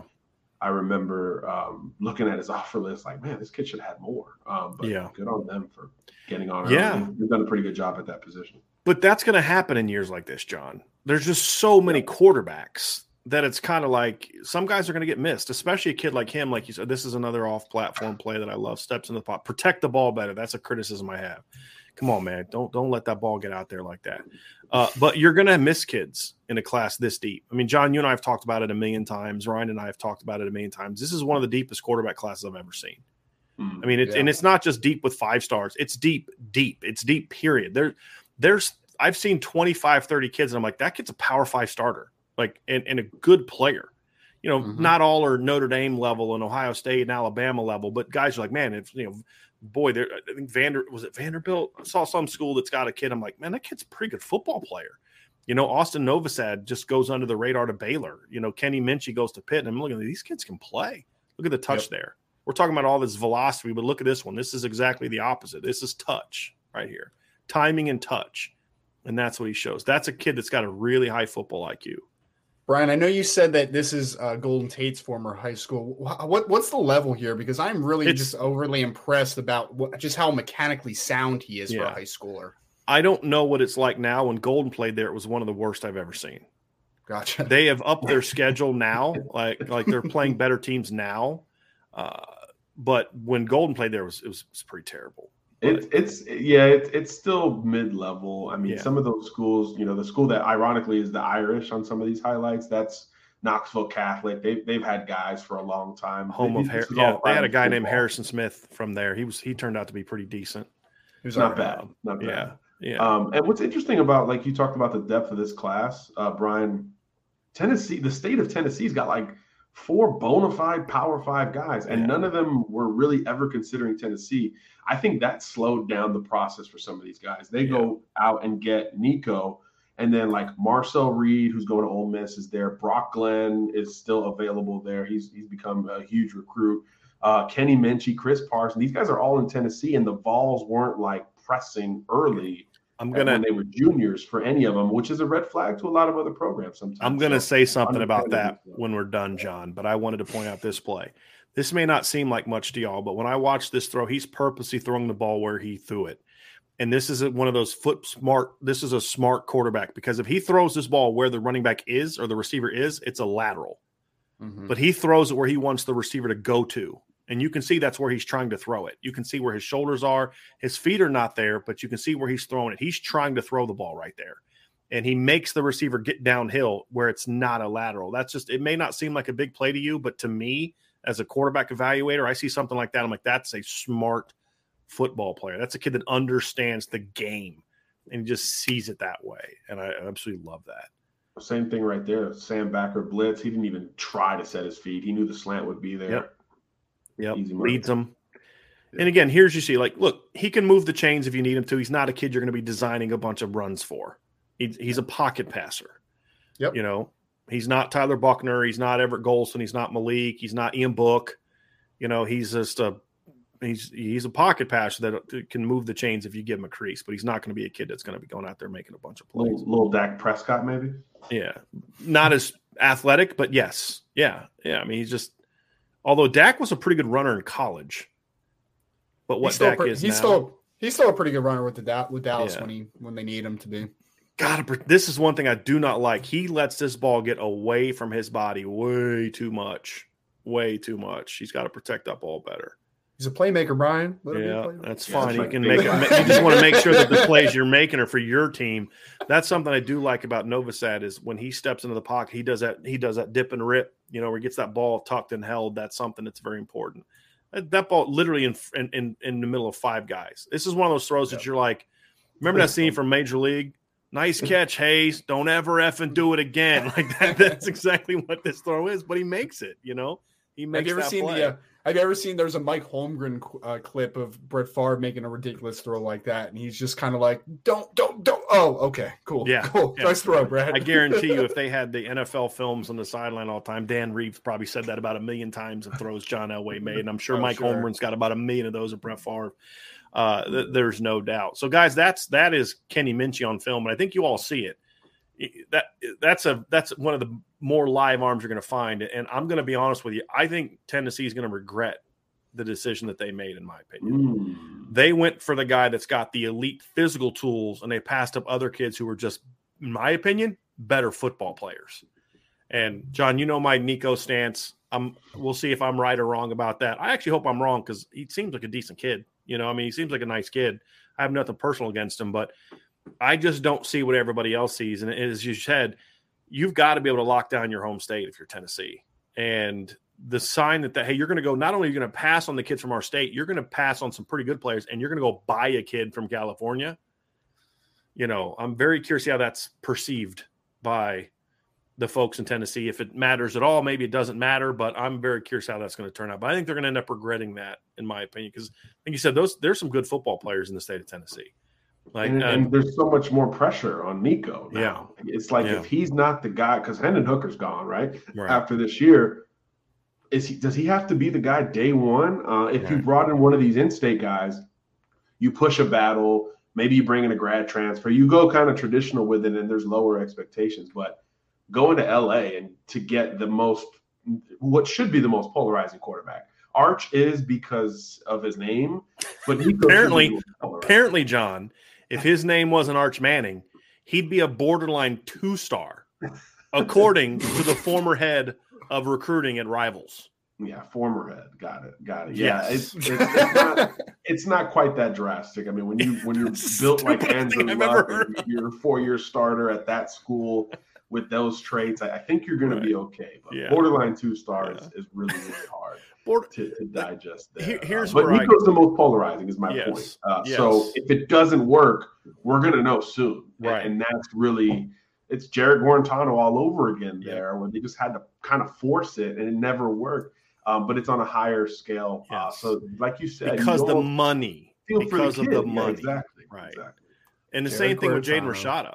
I mean, there's going to be so much more pressure on Jaden Rashada now because of the uh, the mo- and and we don't even know if it's true that he. I've been told he didn't get close to that much money. He got Sure. money, but it wasn't like you know the the money that that his agent or whoever's throwing around out there. You know what I mean? And That other was- people are throwing around like That was so crazy. He was so Well, the- the off.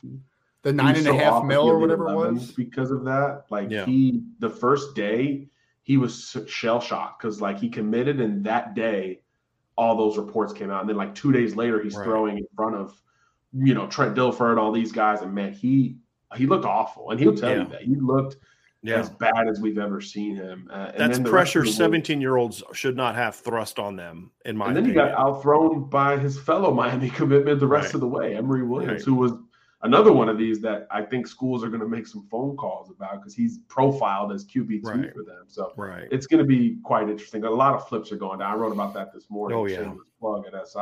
You There's going to be a lot I more read it. flips. There's only been five. There's going to be about Yeah. five more. Oh, yeah. Now, when I did have a question for you on that, do you count a flip as someone who decommits and then later, like, do you count Eli Holstein as a flip, or is that just a decommitment and then chose another school? How do how do you classify I think that? If it's relatively close, it feels Okay. like a flip. Um, Okay. And I think that was maybe what a month or something like that. Yeah. I mean, if, if it's relatively close, it feels like a flip. Um, Okay, But if it's like you know six months later or something Right. like that, it's, it's, Right. certainly not one. Of Right. those. But yeah, that one. Uh, I, I tell you what, Saban considers it a flip. That, that's for sure. Uh, Oh, so, especially who they flip them from. yeah. I, I don't think A and M gotten a commitment since like all that went down. It's, Yeah. it's really Not really anybody fast. good. Not from anybody that's that's that's Mhm. you know. But I also think too they brought they put the spotlight on themselves too with the whole we're not buying players thing. You know, it's like well, Just- okay, you- got all eyes on you now. Why now. double down? Why Yeah. double down when you don't have Yeah. to? Well, and then what was the video that came out recently of the guy saying, "Hey, those people up there are gonna, you know, they're gonna was uh, gonna, you know, they're gonna get paid if you come here." It's like, uh, just just a lot. It's just this this whole year has been like that. It's Just just, uh, amazing to watch, honestly. Let let's let's talk about these two kids and just kind of where things stand. So to me, honestly, guys, people say I like this guy better, I like that guy better. My stance is if you get one of these two kids in their name, you're set. You're good at quarterback in 2023. And I'm not saying they're going to get either. They may not get either. I think these are the two kids. Uh, we had heard about Brock Glenn. The thing I, I don't see Notre Dame really pushing for that one, John. And, and my thing is, I think that right now Notre Dame is a is one of many schools that that they like Brock Glenn and they love the arm but they're gonna they're gonna focus more on the kids maybe that have the higher floors. And I think that's the thing is Brock Glenn is one of the along with Nico, in my opinion, and and I would say Nico has a higher ceiling. Certainly, they are the two with the most dramatic floor to ceiling ratios in this class. I think Jaden Rashada fits into that mold a little bit. Although Jaden's different, I think Jade just needs to be coached. I think the tools are there. I just think he he hasn't gotten to coaching like you'd mentioned. Like was or maybe it was Ryan said like when you watch Kenny Minchey, like this kid's been coached how to play quarterback. Mhm. If Jaden Rashada had the same quarterback coaching, we, we'd be talking about him a little bit differently. John, you know how high I am on Jaden Rashada's talent. He's just going to need more time because he's got to get coached. But the tools are there. But Brock Glenn is one of those interesting guys, John. And we're not going to dive into the film. I just want to give you a chance, kind of you and Ryan a chance to speak on him because he is on their radar. Mhm. I, I personally would go for the other two kids because I, I do think the floor is important in this quarterback class. And Brock's got a lot of arm talent, and he's without question the best athlete of the three that we've talked about. Agree. It's just the feel for the game and some of the other things just aren't where some of these other quarterbacks are. But you've seen him up in personal uh, twice now, right? You've seen him twice. Then you Yep. see him at Tennessee and Lee Levin. So what are yeah, your thoughts on him? camps we saw Minchey. Yep. Okay, what are your thoughts on Brock Glenn as a player and a I'm. I'm right with you. Uh, on on five given throws, he he'll look like the, the best kid out there over a stretched period of time. It'll fluctuate a, a little bit more, and then you, you go back to his junior year stuff. not a very pass heavy program, you know. So it's you kind of understand where he is more of a flash than, than a consistent, uh, productive quarterback like Novosad, like uh, Kenny Minchey. So I do think that's mm-hmm. part of, of, I guess, the issue there. There's some baseball in his background, so you do get a little bit more variance in in where he can deliver the ball from, which is a good and a bad thing, right? I mean, it's bad from a consistency standpoint, but when you do need to go off script, I think he's a little bit more equipped for it. Certainly needs time uh, before he heads to to the next level, you know, before yeah. he sees the field. And and the other thing that with Notre Dame that I think is smart to of the three to go for the other two, still a lot of contenders, man. That that yeah. kid, uh, he he kind of has no idea right now. Um, mm-hmm. Every time you make a phone call, I had one this morning about him. It's another school that feels better about right. their chances. Um, and he says he's still considering five, which is such a big number this late uh, in the game. So he could he could well end up at Florida State replacing Chris Parson before all is said mm-hmm. and done. Uh, and two weeks ago, I would have said there's no chance. It's it's either Auburn or Ohio State. So I think uh, there's different pressures at those programs. I think that could be a turnoff uh, for for Auburn, which is his first name, yeah. by the way. So yeah, yeah he's he's really interesting. Um, I, I do. His first name's actually Auburn. His name is Auburn Brock Glenn. Yes, yes. Okay. So wow. If if that's a miss, which it looks like it's about to be, because Auburn uh, just got in contact with uh, Jackson Smolik, who was the Iowa okay. kid who replaced Nico at the Elite Eleven and had a really nice run. From he's from Iowa. Uh, had never heard of him before the, the event. Uh, he had a really nice run, and he's getting like Penn State's talked to him, LSU, Auburn now, Virginia Tech. All these schools are, are getting in on him anyway, my point. That's is, a sign when it, when a school's fate trend fading away. When they start reaching out to other kids, that's a sign that they're not confident that they're going to get a guy. Yeah, I think I think Glenn's going to end up at Florida State or Ohio State, um, which where it's so different there. FSU, he's going to be expected, kind of like Nico, mm-hmm. pretty early on. Hey, you better be the right guy um, if that staff survives. And then at Ohio State, total development long term kind of deal, which I think is what's best for him. Thank okay, thank you for saying that because in most for most of these quarterbacks, picking Ohio State in 23 is stupid because you've got Devin Brown ahead of you, you've got Kyle McCord ahead of you. but to me, Brock Glenn is the one that if I'm Ohio State, that's the kid I think would be a great fit for him and them because number one, his physical tools, if he reaches his ceiling, he can compete with all those quarterbacks physically, talent wise but there's not the demand for him to go in and play right now. And so that's why I think Notre Dame would actually be a good fit for him as well because of Tyler Buchner. But I, think, I don't think that's the direction Notre Dame is going. But there aren't many kids like I'd say like Austin Novus. I'm like, dude, do not go to Ohio State, right? Because you, you're you're just if everybody pans and then out, just, coming in 24. Exactly, exactly. yeah. And and so with Glenn though, like he is physically gifted enough to where you know, if you miss on him, if he doesn't pan out your house, you're okay. But if he pans out, he does have the physical tools to to be a guy that can battle with and, and I'm a big I, I graded Kyle McCord out as a top 50 player coming out. I'm not nearly as high on Devin Brown, and neither is SI All-American as like on three rank him as the number one player in the country. I mean, he's a good player, but Brock Glenn, if Brock Glenn maxes his ability and Devin Brown maxes a little bit, it's not close to me. It's not even close. And so that is something I, I not many kids I would say, hey, Ohio State might actually make sense for you right now, quarterback. But because, like you said, he's going to need time. And what's the one school you can guarantee he's going to get time? It's Ohio State. Because sure. once CJ Stroud's the, a top three pick this year, Kyle McCord's going to step into the equation. And we're going to talk about him being a first round pick in, in a year or two.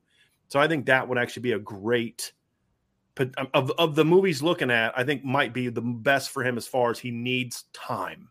He's going to need time, and I don't think he's going to get it at Florida State. To your point, and I don't even know if he gets it at Auburn either. To be honest with you, yeah, so that's, that's going to be an interesting. That's one. a mess. To be Auburn's, to be Auburn's quarterback room is a dumpster fire right now. To man. be light, yeah, that's that's a mess. Yeah. Three transfers. They haven't named a starter. So once you do, at least one or both are gone, and then it's one freshman after yep. that. I mean, it is interesting to, to say the least. Uh, yeah. John, I wanted to bring this up because this was asked, and I know you've seen this young man in person at least once or twice as well. Uh, and that is you brought up Chris Parson, who's currently committed to Florida State, but it looks like that's not going to stick. Correct? Am I am I correct in that? Uh, what I've there's read. A, a lot of schools talking. SMU Okay. got him on campus. Mississippi State, Virginia Tech offered today. He's talked to Mike Okay. Vick like recently. It's it's Okay. looking like he's going to end up elsewhere. Is is here's a question I had first, and then I want to get into your evaluation. Is Florida State their movement with other quarterbacks more about Chris Parson looking around, or is Chris Parson looking around because Florida State's looking at other quarterbacks, or is it a I think it's the latter. They offered Brock Glenn and and Rickie Collins like the same week.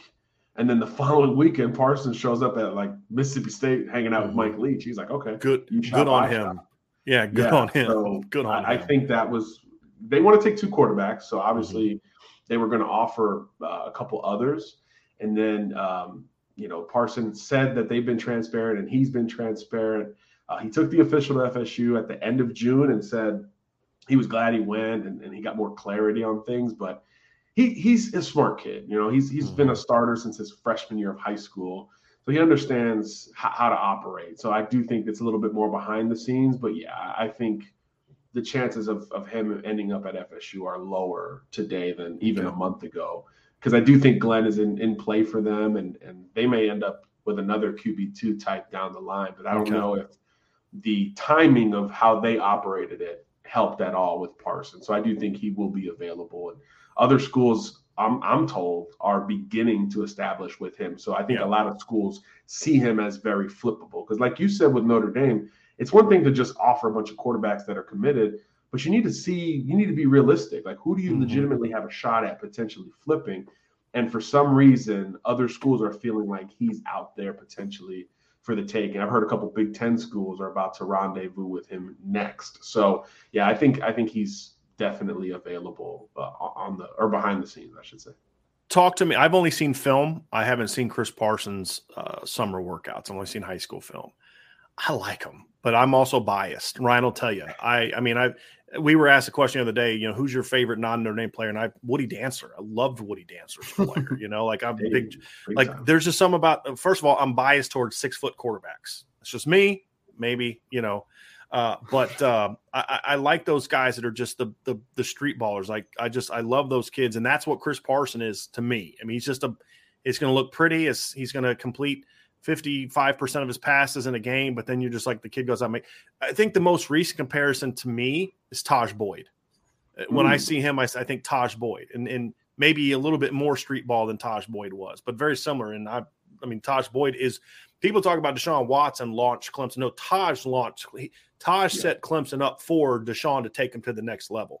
I see a lot of that in Chris Parson. That's me. John, what have you seen from him? What are your thoughts on him as a player? Because again, it's someone who is Notre Dame's looking to maybe get involved with some guys that are open. You know, maybe he is a guy that they turn to if they can't, you know, get things going with these other two kids.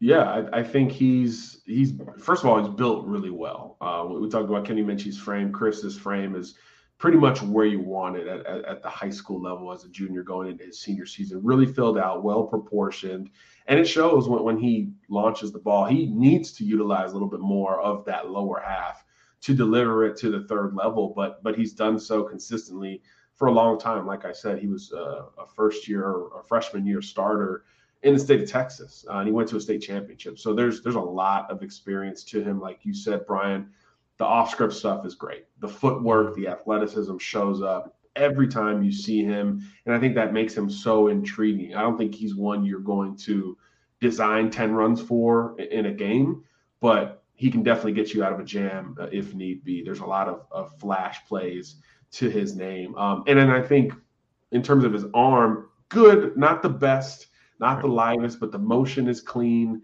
Uh, another over the top type of delivery, closer to three quarter compared to Minchey.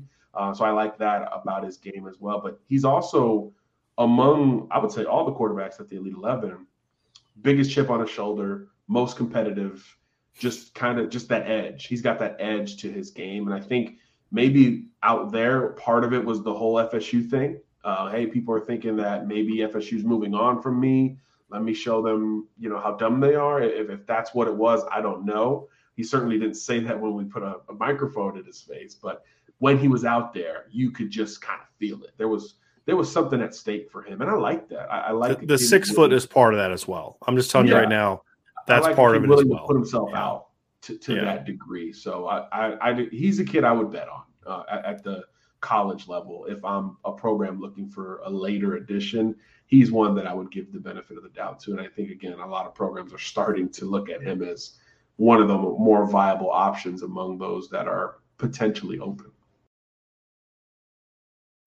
When you need mealtime inspiration, it's worth shopping Kroger, where you'll find over 30,000 mouthwatering choices that excite your inner foodie. And no matter what tasty choice you make, you'll enjoy our everyday low prices, plus extra ways to save, like digital coupons worth over $600 each week. You can also save up to $1 off per gallon at the pump with fuel points. More savings and more inspiring flavors make shopping Kroger worth it every time. Kroger, fresh for everyone. Fuel restrictions apply.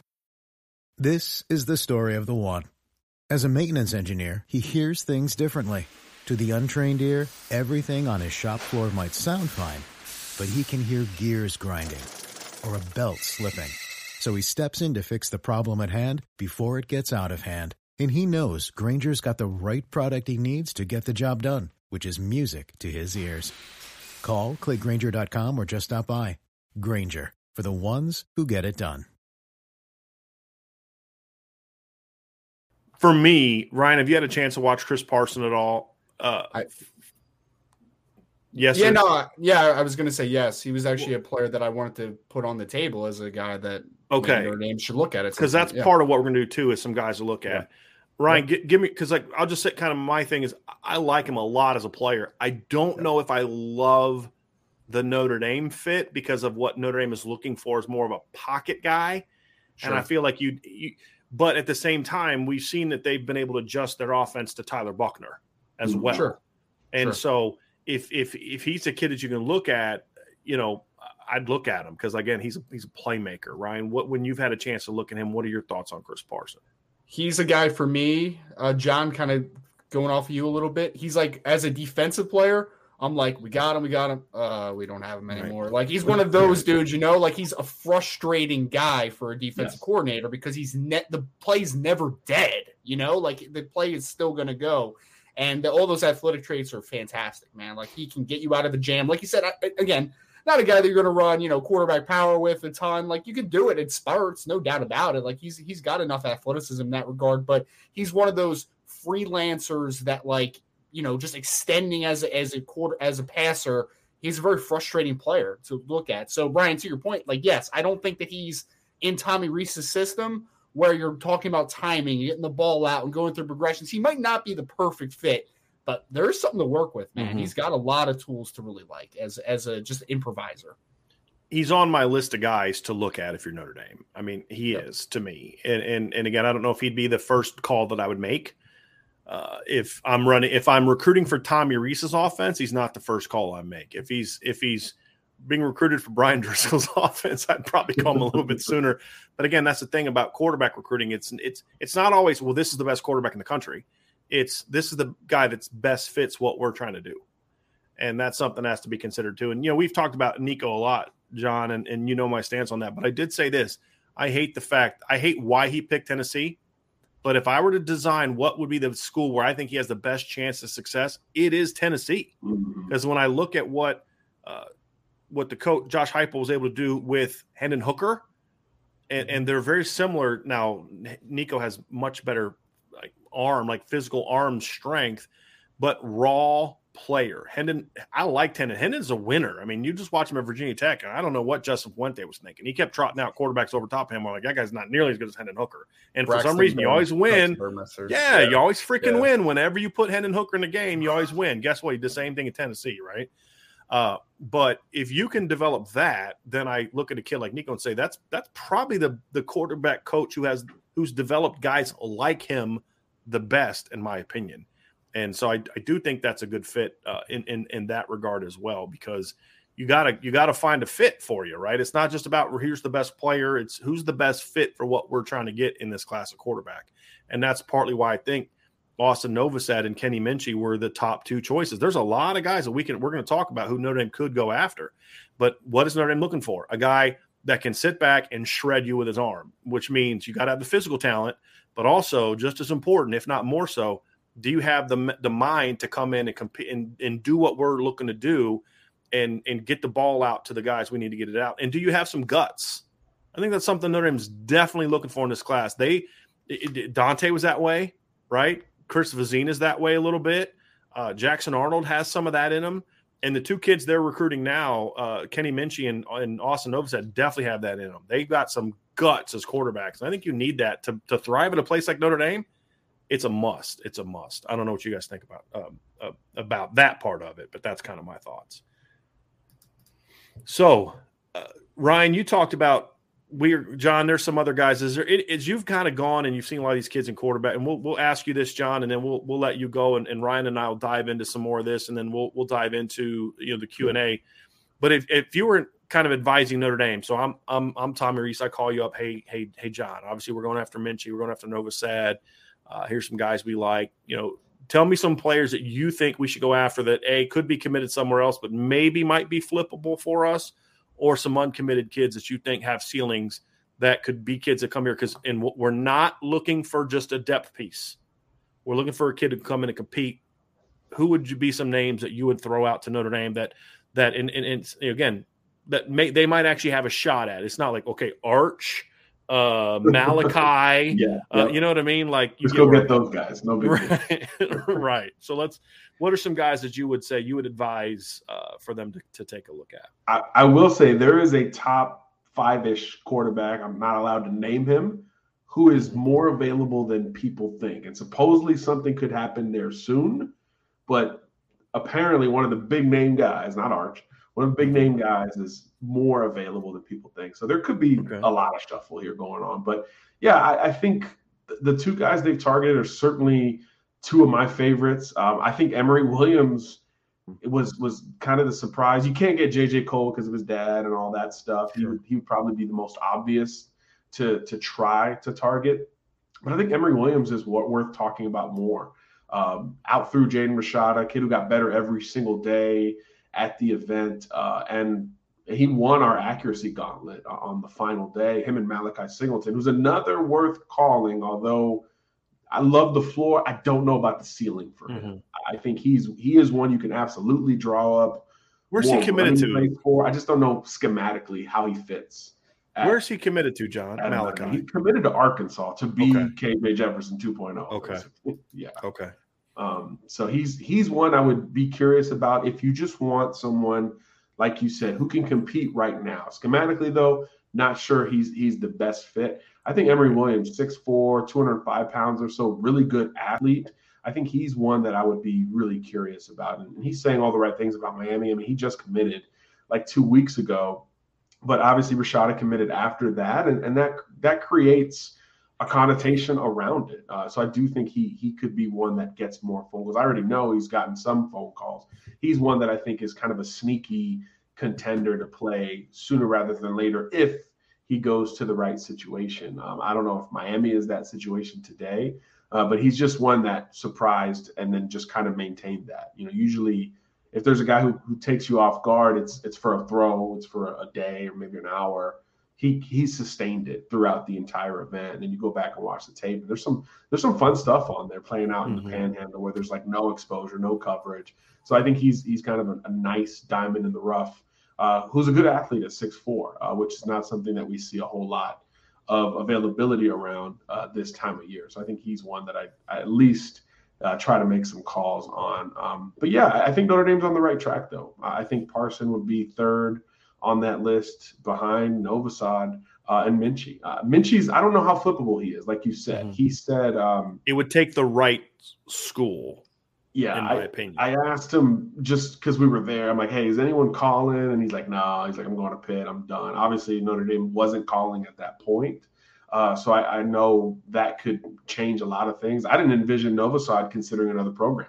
Yeah. After what he said about Georgia and some of these other schools, I was like, right. oh, you're you just you're done. You're, you're looking at these three, and that's that's kind of it. But obviously, mm-hmm. Notre Dame changed his mind. Uh, so I do think that was interesting. The the, the kid who's who's kind of blowing up a little bit. I, am not sure. I'm not mm-hmm. sure if he's at that level. Yeah, um, certainly a nice story, a nice run. Um, but but I'm not sure uh, athletically uh, how well he can compete at the highest level. And I take another look at Avery Johnson. I know he just committed mm-hmm. to K State. He is so athletic, so dynamic with the ball in his hands, and and and he just he just needs to put it together as a passer. So I don't know if you're not trying to make it a long term thing. I don't know if he's he's the right fit. But man, you can mask a whole lot of that early on. Uh, similarly to, to Tyler Buchner, Yeah. Uh, th- where you, you have so much to work with there. I think with Avery, he would be the exception to my I don't want a guy like that in this class because if Avery can't play quarterback, he can play something else. He's sure. one of the few kids in this class at quarterback that's like, look, if he if it just doesn't work for him as a quarterback, let's say he can't read a defense or something. Okay, go catch passes because that kid is a legitimate, legitimate power five athlete. Forget just the quarterback aspect of it. He's a legitimate power five athlete. He's you know, like I've said athlete. this, right? Like move. Tyler Buchner's yeah. a great athlete for a quarterback, but like I'm not putting Tyler Buchner at, at, at X, right? I mean, mm-hmm. you know, like he's he's a he's a really good athlete for a quarterback, and he can run as a quarterback, but he's not gonna you know, he's not going to move to tailback and become a 1500 yard runner, right? It's yeah. Avery Johnson can legitimately, to me, go play another position at the Power Five level. It would take some learning, you know, but he's got a lot of the kid, um, uh, uh, the kid from um, West Virginia that committed to USC is like a third grader to play David Sills. David, David Sills, Sills, right? Obviously not a third grader. you know, slight exaggeration to prove a seventh grader, whatever. well, well, by today's terms, that's what it would be, right? Because yeah. when he got offered as an eighth grader, it's like, what the? You don't, you barely offered juniors back then. Now yeah. it's like you're getting seventh and eighth Kiffin? graders legit. Go ahead. Was it Kiffin who did that? Who did Kiffin? That? Yeah, Kiffin. It was Kiffin. Yeah, yeah, Kiffin. Yeah, yeah, of course. Makes, now uh, makes you know, but but you know where he was able to he it didn't work a quarterback. He wasn't a quarterback by the time he got to college. But the point is, he was offered as a quarterback in the eighth grade, ended up not developing as a quarterback to that degree, and then all of a sudden becomes an all Big 12 caliber wide receiver. And that that's what I see from Avery Johnson. So I would kick the tires there. I'm just not sure that Avery uh, I'm not sure how open he would be to that because Notre Dame did pursue him early and then just passed because of they went on Dante. So that's why I think where Notre Dame's gonna have a hard time with flipping guys is the guys that they legitimately recruited early that they passed on. So Jackson Arnold, Chris Vizzina, uh, Avery Johnson would be one where they had early offers. They they went after them early on, and then when they settled on Dante, they kind of said, "Hey, thanks, but no thanks." You're going to have a much harder time flipping that kid than a kid like Kenny Minchey, who you never really pursued to begin with, or a yeah. guy like uh, uh, an Austin Novosad, who who's not really a guy that you recruited to begin with, and a lot of other people are just now getting on the board. You know, and I think that would would, would make that's why people say, why aren't you talking about Jackson Arnold and Chris Vizzina? It's because you don't often see kids get turned down by a school when they're top hundred players to then right. go back to that school and that school misses out on the guy they passed on you for. It just it's just not overly realistic. Doesn't mean you don't make the phone call, but it just it, yeah. And they both found great fits too right. for them. So it's right. that, that's right. tough in and of itself. Right. Jackson Arnold does fit Jeff Lebby's offense pretty good. I think was, it, it's a great fit. Yeah. It's a great and, fit. And same with Vizzina because Vizzina, you know, to me is a he's a pocket passer that can run, and that's mm-hmm. really what Clemson's always been best at, with the exception, you know, in the last few years, like you know, find that pocket passer that can run. DJ just can't run. Like that was the stupidest thing when they're trying to call designed runs for him. Did you watch the Georgia game last year, Ryan? When they're calling power. like Q power with, yeah. with with I'm like, what are you doing? And, and like you big know? moments too, like third yeah. and two, and like I'm yeah, like, you're literally just like you literally. It's like if you would have told me before the year that Tony Elliott just ran, went and found his 2015 offense and was like. Yeah, we're going to run that this year. Like that's what they were doing with him at quarterback. It was the dumbest thing ever. Like you don't so, have a slot Tony receiver. Elliott yeah, Tony oh Elliott somehow was not a great offensive coordinator over the last couple years, and is now the head coach of the University of Virginia. Right. Makes a ton of sense. You know, I, I, he just flipped a good one from from down here in Florida. Anthony Colandrea, that kid, that kid can sling it. Um, Middle Tennessee commit before UVA got involved. So wow. yeah, he's he can still recruit. There's no doubt about Sometimes, that. yeah. guys, I've said this about Bama, Ryan. The sum yep. sometimes is greater than the individual parts.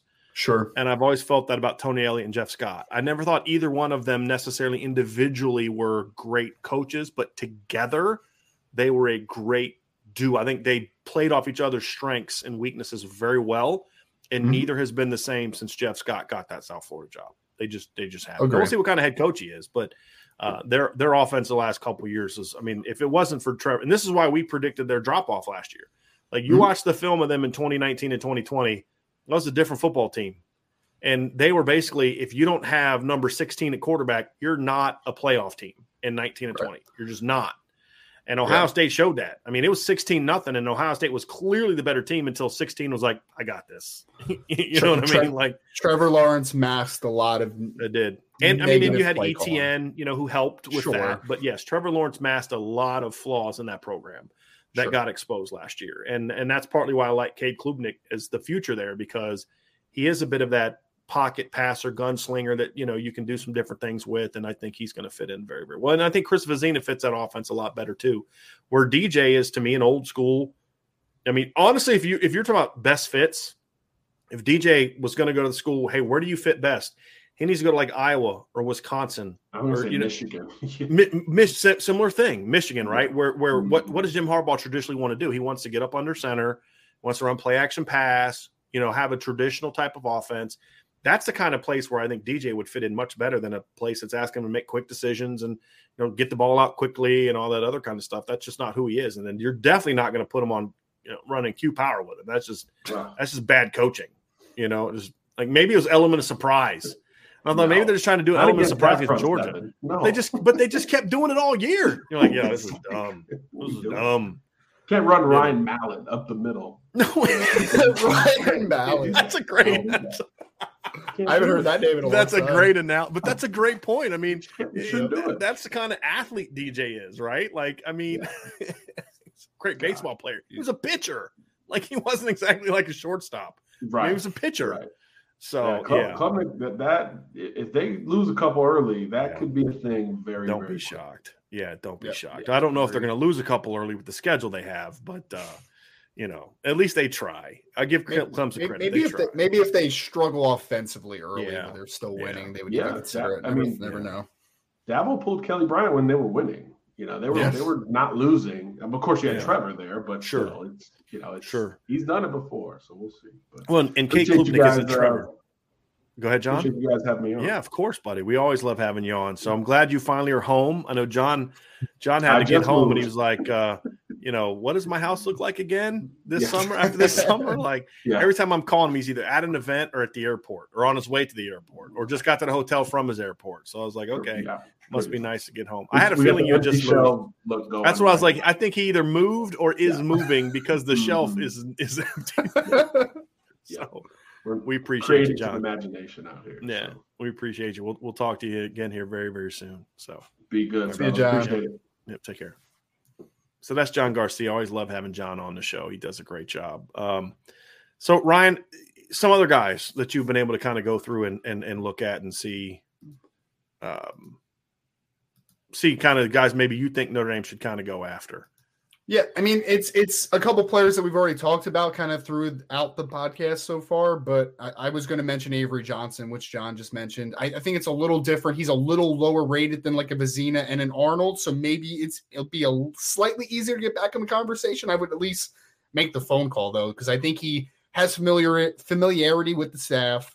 He's a guy Mhm. that you have known previously, and I think that you can paint it a way where maybe you could get back in the conversation. So just I I would make the phone call. That's just pretty much it. We mentioned Rickie Collins, a guy that I like. You know, he's a he's a player committed to Purdue, and he, I mean, he's obviously not afraid to go up to Indiana, right? I mean, to Mhm. start out with, and he's a talented kid.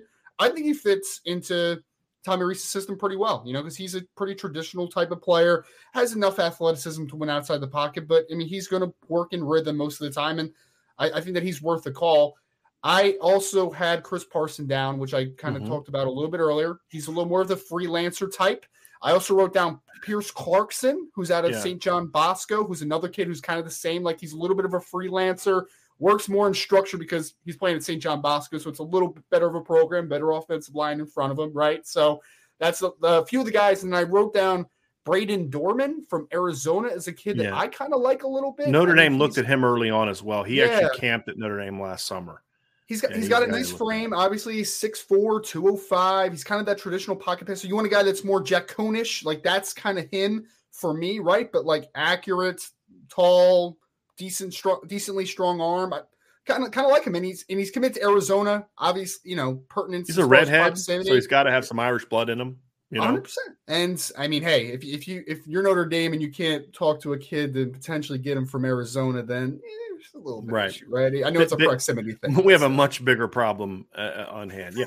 And he's a kid that I think the staff liked. I mean, there's another kid Yeah. that they looked at. I don't know if you had a chance to watch him, probably not flippable, but like Tad Hudson's a kid that they looked at early on too. Kid from North Mhm. Carolina, really big armed kid. Uh, Gotcha. Kind of raw, but that's the thing. There's just so many guys like that in this class, right? There's a lot of good football players in this class. Hmm Yeah, no, it's it. I mean, it really is because I mean, I, I, I think I, I think Brand just put in the chat, for instance, it's like you know maybe Pierce Clarkson isn't a flippable player from Louisville. The point is, is that there's a lot of options. Like you make the call, right, and like you see what's going on. I mean, I just talked to every player that I just mentioned is currently committed to a university because outside of your Austin Novosads of the world, there's not a lot of guys that are uncommitted right now, right? Like you're gonna have to flip someone in theory. I mean, the board is kind of I don't want to say dried up because that's like I don't like how that sounds. there's not a lot like, of Brock Glenns out there that are just flat out 100%. uncommitted players. Yeah. Hundred percent. Yep. The Yeah. board the board is, has kind of righted itself. Like Dante committed, and the board was kind of already filled out for the most part. So there's not a ton Mhm. of uncommitted guys. So we're going to spend most of our times talking about guys that will have to be flipped because that's just kind of where you are in this process right now. I, I think you're kind of right there. Is there are a ton of guys that are that are that are. I mean, look, Austin Novosad is committed to Baylor. Yep. I think he's more open to flipping. I think than than John thinks he is. Um, because I think we've learned in our quick conversation with Austin Novosad, he's he he knows how to give uh, the right answer on things. Very political. Very political. Yes, Yeah. very savvy young man. Very Yes. savvy young man. Uh, Kenny Minchey's similar in that regard. I mean, you- you're going to have a lot of these kids that, that are committed to other schools that you're not going to know that they're looking until it happens, right? Sure. And and that's just sort of- like you know, I mean, there there was started to be a little bit of rumblings, but like when Marcus Stokes flipped from Penn State to Florida, it just kind of happened. You know, I mean, it's going to be Mhm. something like that. So uh, I think those are the guys that that you look at and say. um, you you look at him and say, "Hey, this is a, this is a kid that maybe you can get in with." So I think you got to work through the sys, the system, right? I mean, you've got to work through the system and and say, "Hey, look, are you interested or not?" And if a Mhm. kid says, "You know, I'm not," if if you get anything more than um, no, then you stay on a kid, right? Because Sure. I'm not sure. If he's not sure, that leaves open a window. And if you like the kid enough, you go after him. If, you know, if they take if they take the call, keep making the calls, Right. man. Like That's that's, I mean that comes down to. That's I would say this, Bryan. I liked Kenny Minchey the first time I watched film on him a few Mhm. days ago. Every time I watch him, man, he grows more and Yeah. more on me. I, I like that Yeah. kid. I, I like Austin Novosad too, but Minchey for Right. me is just kind of like that. He's every time I've watched him, I've just liked him more and more. Like Yeah. he's that guy for me. Right. So uh, that's kind of where they are quarterback right now. I think this is going to evolve. I think that it, they're going to know pretty quickly just how interested the kids we've discussed are. And if they are legitimately interested, I think you'll see the focus be on them. If there's some hemming and hawing, then I think Notre Dame's going to be smart enough to know we've got to expand the board. Uh, and and then when you're talking about a kid who is committed, like Kenny Minchey, who's not necessarily looking to flip, his situation's a little bit different than uh, you know. So people say, well, they must like Austin Novosad better because they offered him first. That's not always how it works. Austin Novosad's Right. committed to Baylor, but he is in the process of potentially being flipped. Sure. And if you don't get involved now, you're going to be left out. You're, you he's not going to flip to A and M or Ohio State, and then you flip him from there. He's going to he, he'd Right. flip once if he flips, and then you got to make a run at it. Whereas Kenny Minchey's not really looking around. So as you're kind of going through the process of seeing who you like and who you're going to flip, you've got to get in the game with that kid now. It's a it's a timing aspect of it. You know what I mean? Mhm. And so you've Yeah. got to get in the mix with Austin Novosad to have any chance. And then that allows you to kind of go through the process. I do think they like Austin Novosad a lot. I think they like Kenny Minchey a lot. Yep. And with Novosad, obviously, there's the benefit of he's really talented. He's really productive. I think he fits the Notre Dame system incredibly well. And the fact it does not hurt that he's from Texas and is friends with guys that he knows. Meaning, I guarantee you, I guarantee you that part of the conversation that Notre Dame has had as they've evaluated this kid is uh, going in and saying, "Hey, Braylon, what do you think of Austin? Yep. Hey, Jaden, what do you think of Austin?" Now, again, Jaden's not committed to Notre Dame, but you have enough of a relationship with him where you trust what he's going to say. Plus, Jaden played with Cade Klubnik. And so you're not saying, oh, I think he's really good. You know if he's good or not. It's more of a, you know, what does he communicate? Does he lead? Does he does he coach you up? Does he yell at you when you make a mistake? Does he does he pat you on the butt when you make a mistake? Is there, you know, how is he in these settings as a young, you know, as a as a leader, as a quarterback? Those are the things that you're asking about. Sure. And the fact that they have then continued to go in on Austin Novosad tells me that in these conversations they've heard nothing but oh this guy's great leader smart that you know and they've heard they've they've checked all those boxes in my opinion mm-hmm. which is why i think he's kind of been a guy that uh, that you look at and say hey this is a guy that that that has what they're looking for.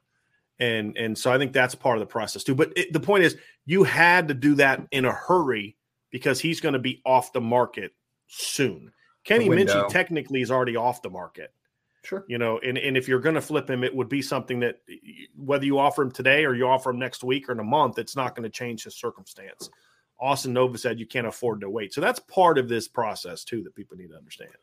Yeah, no, I think there's there's windows for different commits, right? Like I mean, John talked about it. He in theory, Austin wanted to have this figured out in July, right? Like mm-hmm. if I'm gonna flip, where am I going to? And then I just really want to shut it down. Like I, I think that for the most part, he's a kid that wants to kind of figure it out for the season. Like I don't think he wants to go into the season having to worry about A and M and Ohio State and if I'm sticking with Baylor, like all that. Right. I mean, it's it's it's it's exhausting. Like let's call it what it is. Like it's a it's very distracting as well, and also very, very distracting. distracting. Yep, yeah. Uh, said said very perfectly. And I think I love the layer that you put in there that we didn't talk about earlier in the show. He's a Texas guy. And right. it matters. It does matter. It's, people are going to roll their eyes, but explain that, Ryan, because what yeah. we're saying, we're not saying that well, he can't play and Notre Dame doesn't like him, but he's from Texas, right. so they're going to make a run at him. No, that's not what we're saying. But but but yeah. it is part of it. So please, I just want to make sure people understand what we mean by that, because uh, you're not taking a kid to help with recruiting and you don't think he can no. play. You're not using him that right. way.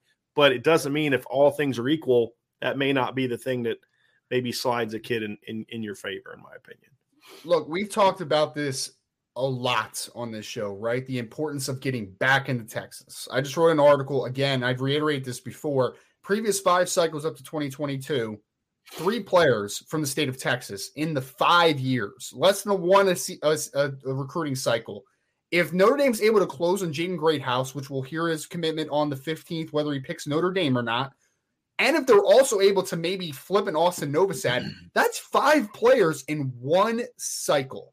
And the I think that the the law of averages are, hey, Texas puts out incredible products. Right. Few of those guys are going to hit. Like you know, there, there's going to be some guys that aren't going to hit. There's going to be some guys that are, but you're recruiting the best state in high for high school football players that continuously puts out top talent, and you are hitting a pipeline to get back into the state of Texas, which you have not had in five years, had in a long time now. At this point, you need to get back in the state of Texas, and I think Austin Novosad's another reason. It's like wow, they pulled out a really a top ranked quarterback out of the state as well, on top of Braylon James and Micah Bell and Peyton Bowen and potentially Jaden Greathouse. I think that that's a statement by the Notre Dame staff. If I if I'm remembering this correctly, and I'm, I'm trying to go back and and think through this, and I'm, I'm, pulling up my my sheet of commits as I'm as I'm going through this.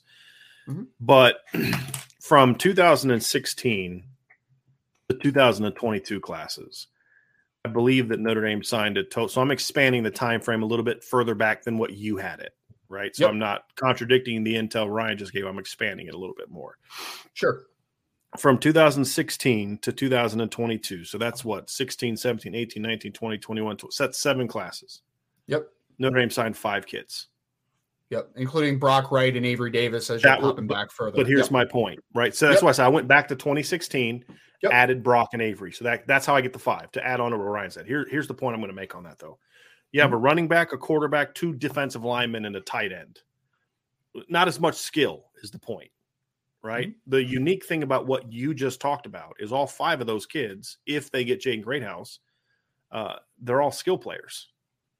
And that's I'll, I'll, the key. That yeah. it's not it's fine. I mean, look, the problem is going to Texas and getting defensive lineman and tight ends is perfectly fine. Go for it. I mean, they've Notre Dame's gotten two NFL tight ends out of Texas in, in, the last decade. You know, obviously when you include Durham Smythe, who was drafted.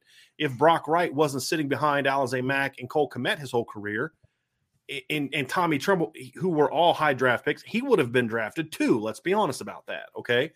Yeah. But but the point is is that's cool, but you can find those guys in Pennsylvania, Ohio, and Illinois, and like what what what you can't find in t- traditional Notre Dame areas is is guys like Braylon James, mm-hmm. Jaden Greathouse, Micah Bell, you know, the Peyton Bowen, that kind of really elite high upside guy at a skill position, and that's even more so than just because uh, that would be four, right? If they get Greathouse, that's four, correct? That's four. Yeah, and, currently. And then, yep. and then Novosad, if if just for the point of the point we're trying to make, would be five. Yep. You're talking about quarterbacks, receivers, and then last year getting a running back.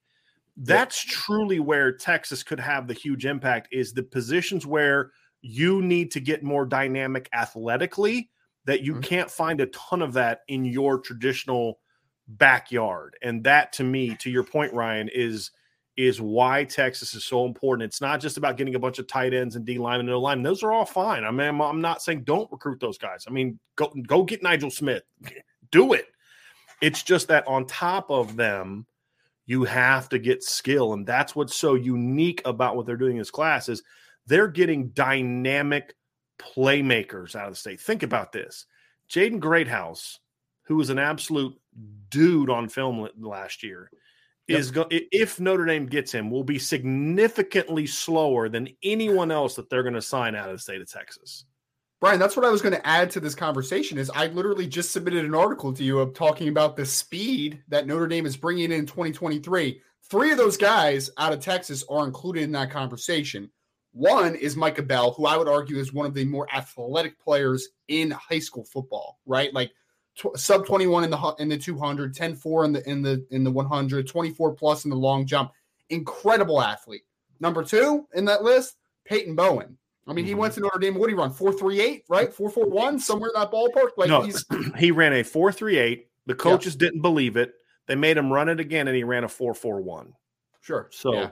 he's so flipping t- fast. You're talking about a kid that runs high four threes, low four fours, and a cornerback that I just talked about in Micah Bell that's even faster than him, right? That's two. A lot. And then, yes. And when you talk about getting longer and more athletic, that has kind of been the onus from the staff.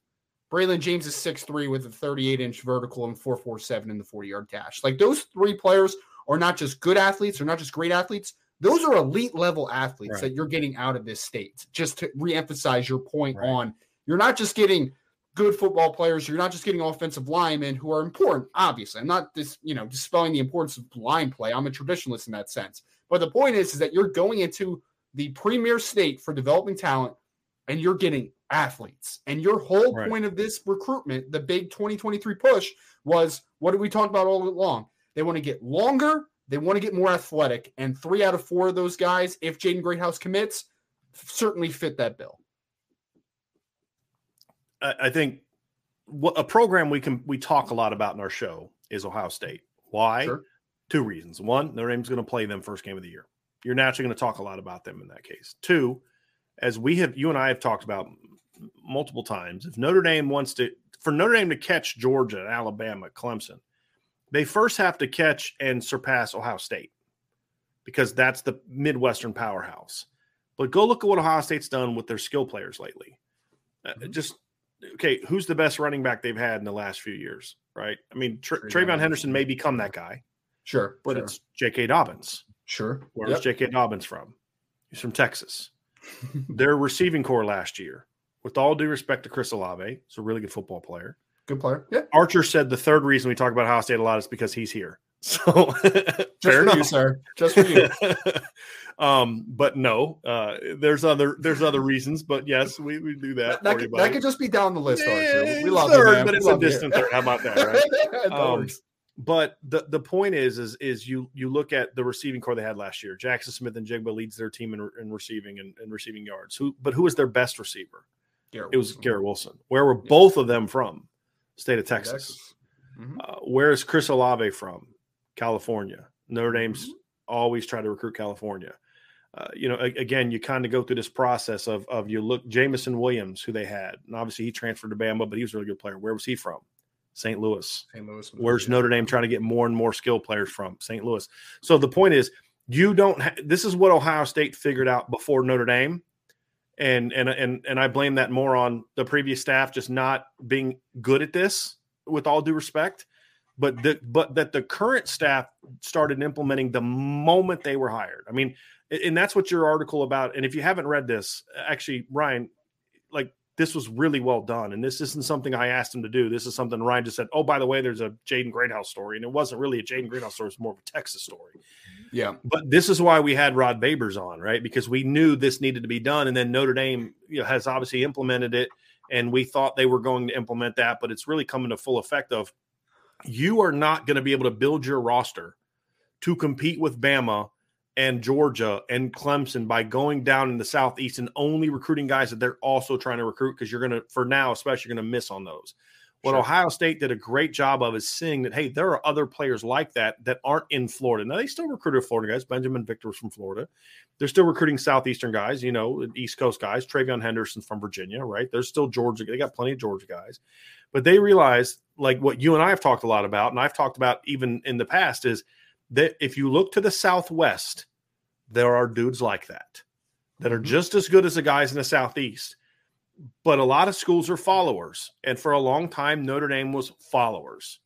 And ohio state was saying hey look a&m's down texas is down oklahoma's good but they're not they're not the power we are let's go down there and get so they got ezekiel elliott out of missouri it goes back even further than than the guys we talked about they got ezekiel elliott out of missouri you get j.k dobbins out of texas you get Garrett Wilson out of Texas. You get, you know, you get Emeka out of um, out of Washington. You get Chris Olave out of California. Say, hey, look, we can't fill our roster with just athletes from Ohio anymore. Ohio, even Ohio, which is still the by far the best Midwestern state when it comes to producing talent athletes, still isn't producing enough talent and athletes for them to fill up the rosters the way maybe they used to be able to do. So mm-hmm. where are you mm-hmm. going to find it?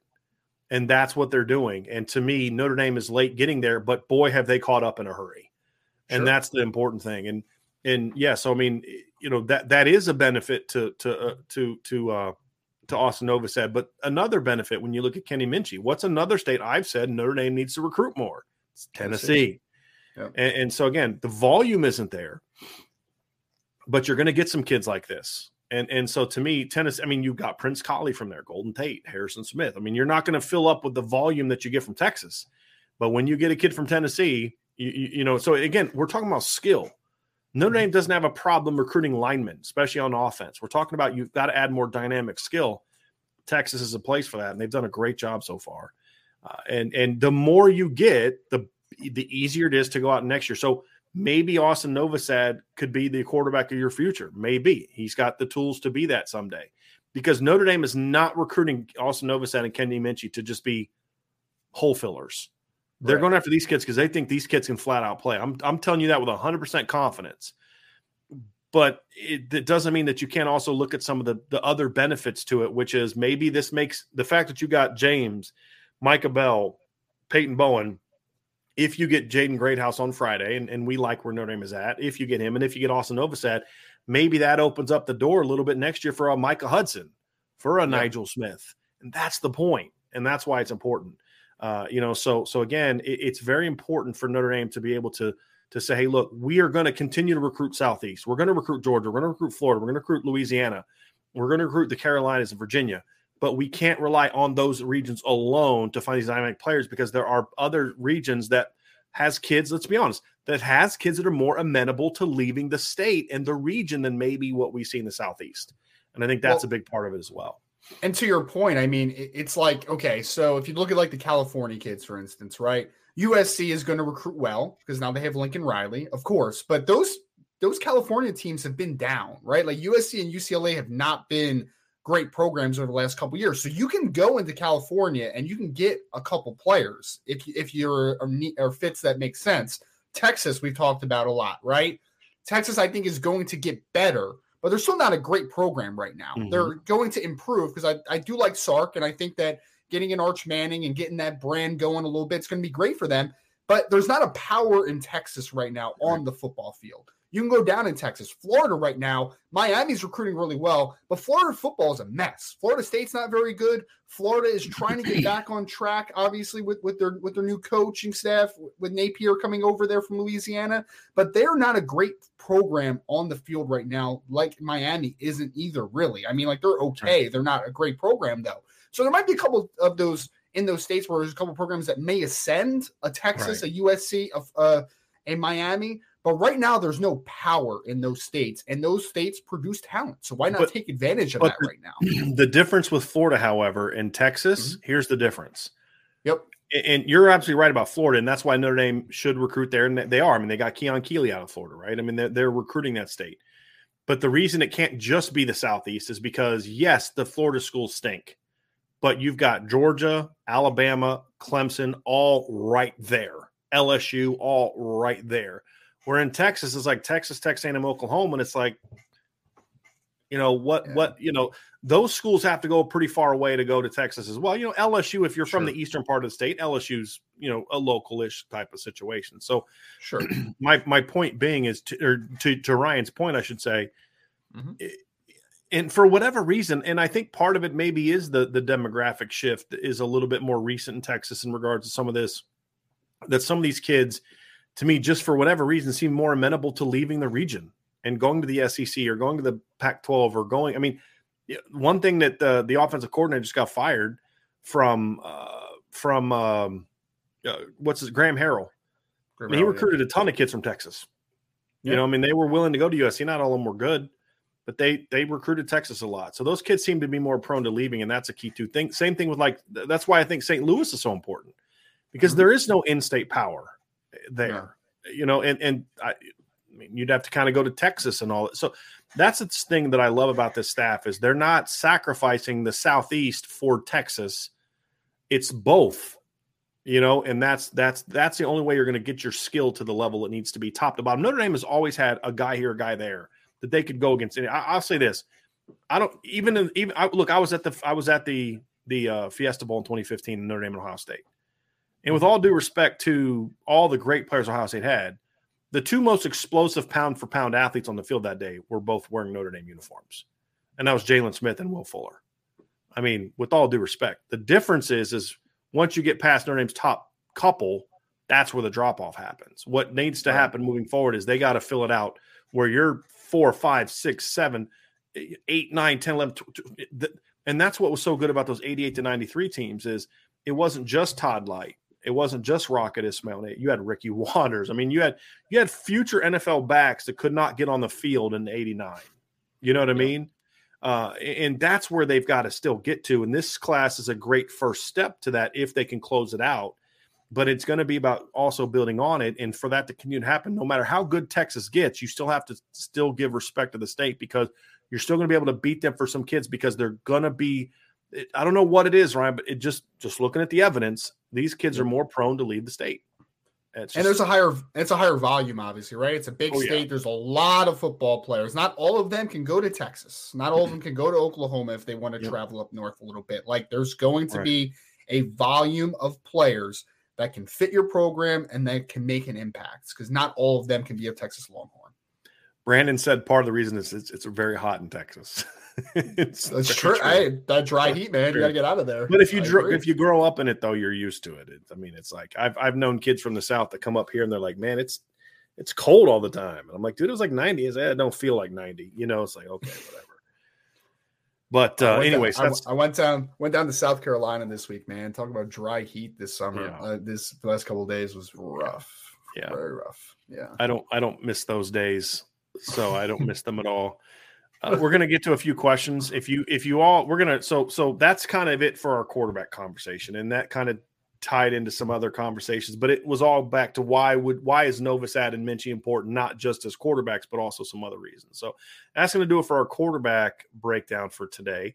Next, we're going to do some questions, but uh, obviously, before you leave, hit that like button, hit that subscribe button, that notification bell if you're going to bounce now. If you're going to hang around for the questions, we'll get into that. But uh, before you leave, if you are going to leave now, like button, subscribe button, notification bell, sign up. We've had, when I say this, I mean this genuinely. Ryan knows the numbers. Hundreds, hundreds of people have signed up for the message board in the last five days. Uh, so I don't know where it's coming from, but the word's getting out about what Irish Breakdown's doing, and so we're gonna obviously that's going to keep growing and growing and growing. And we've already had some new members jump in and jump into the conversations, and and uh, it's it's been a lot of fun. So we're going to keep growing that. So sign up for the message board at boards at irishbreakdown.com.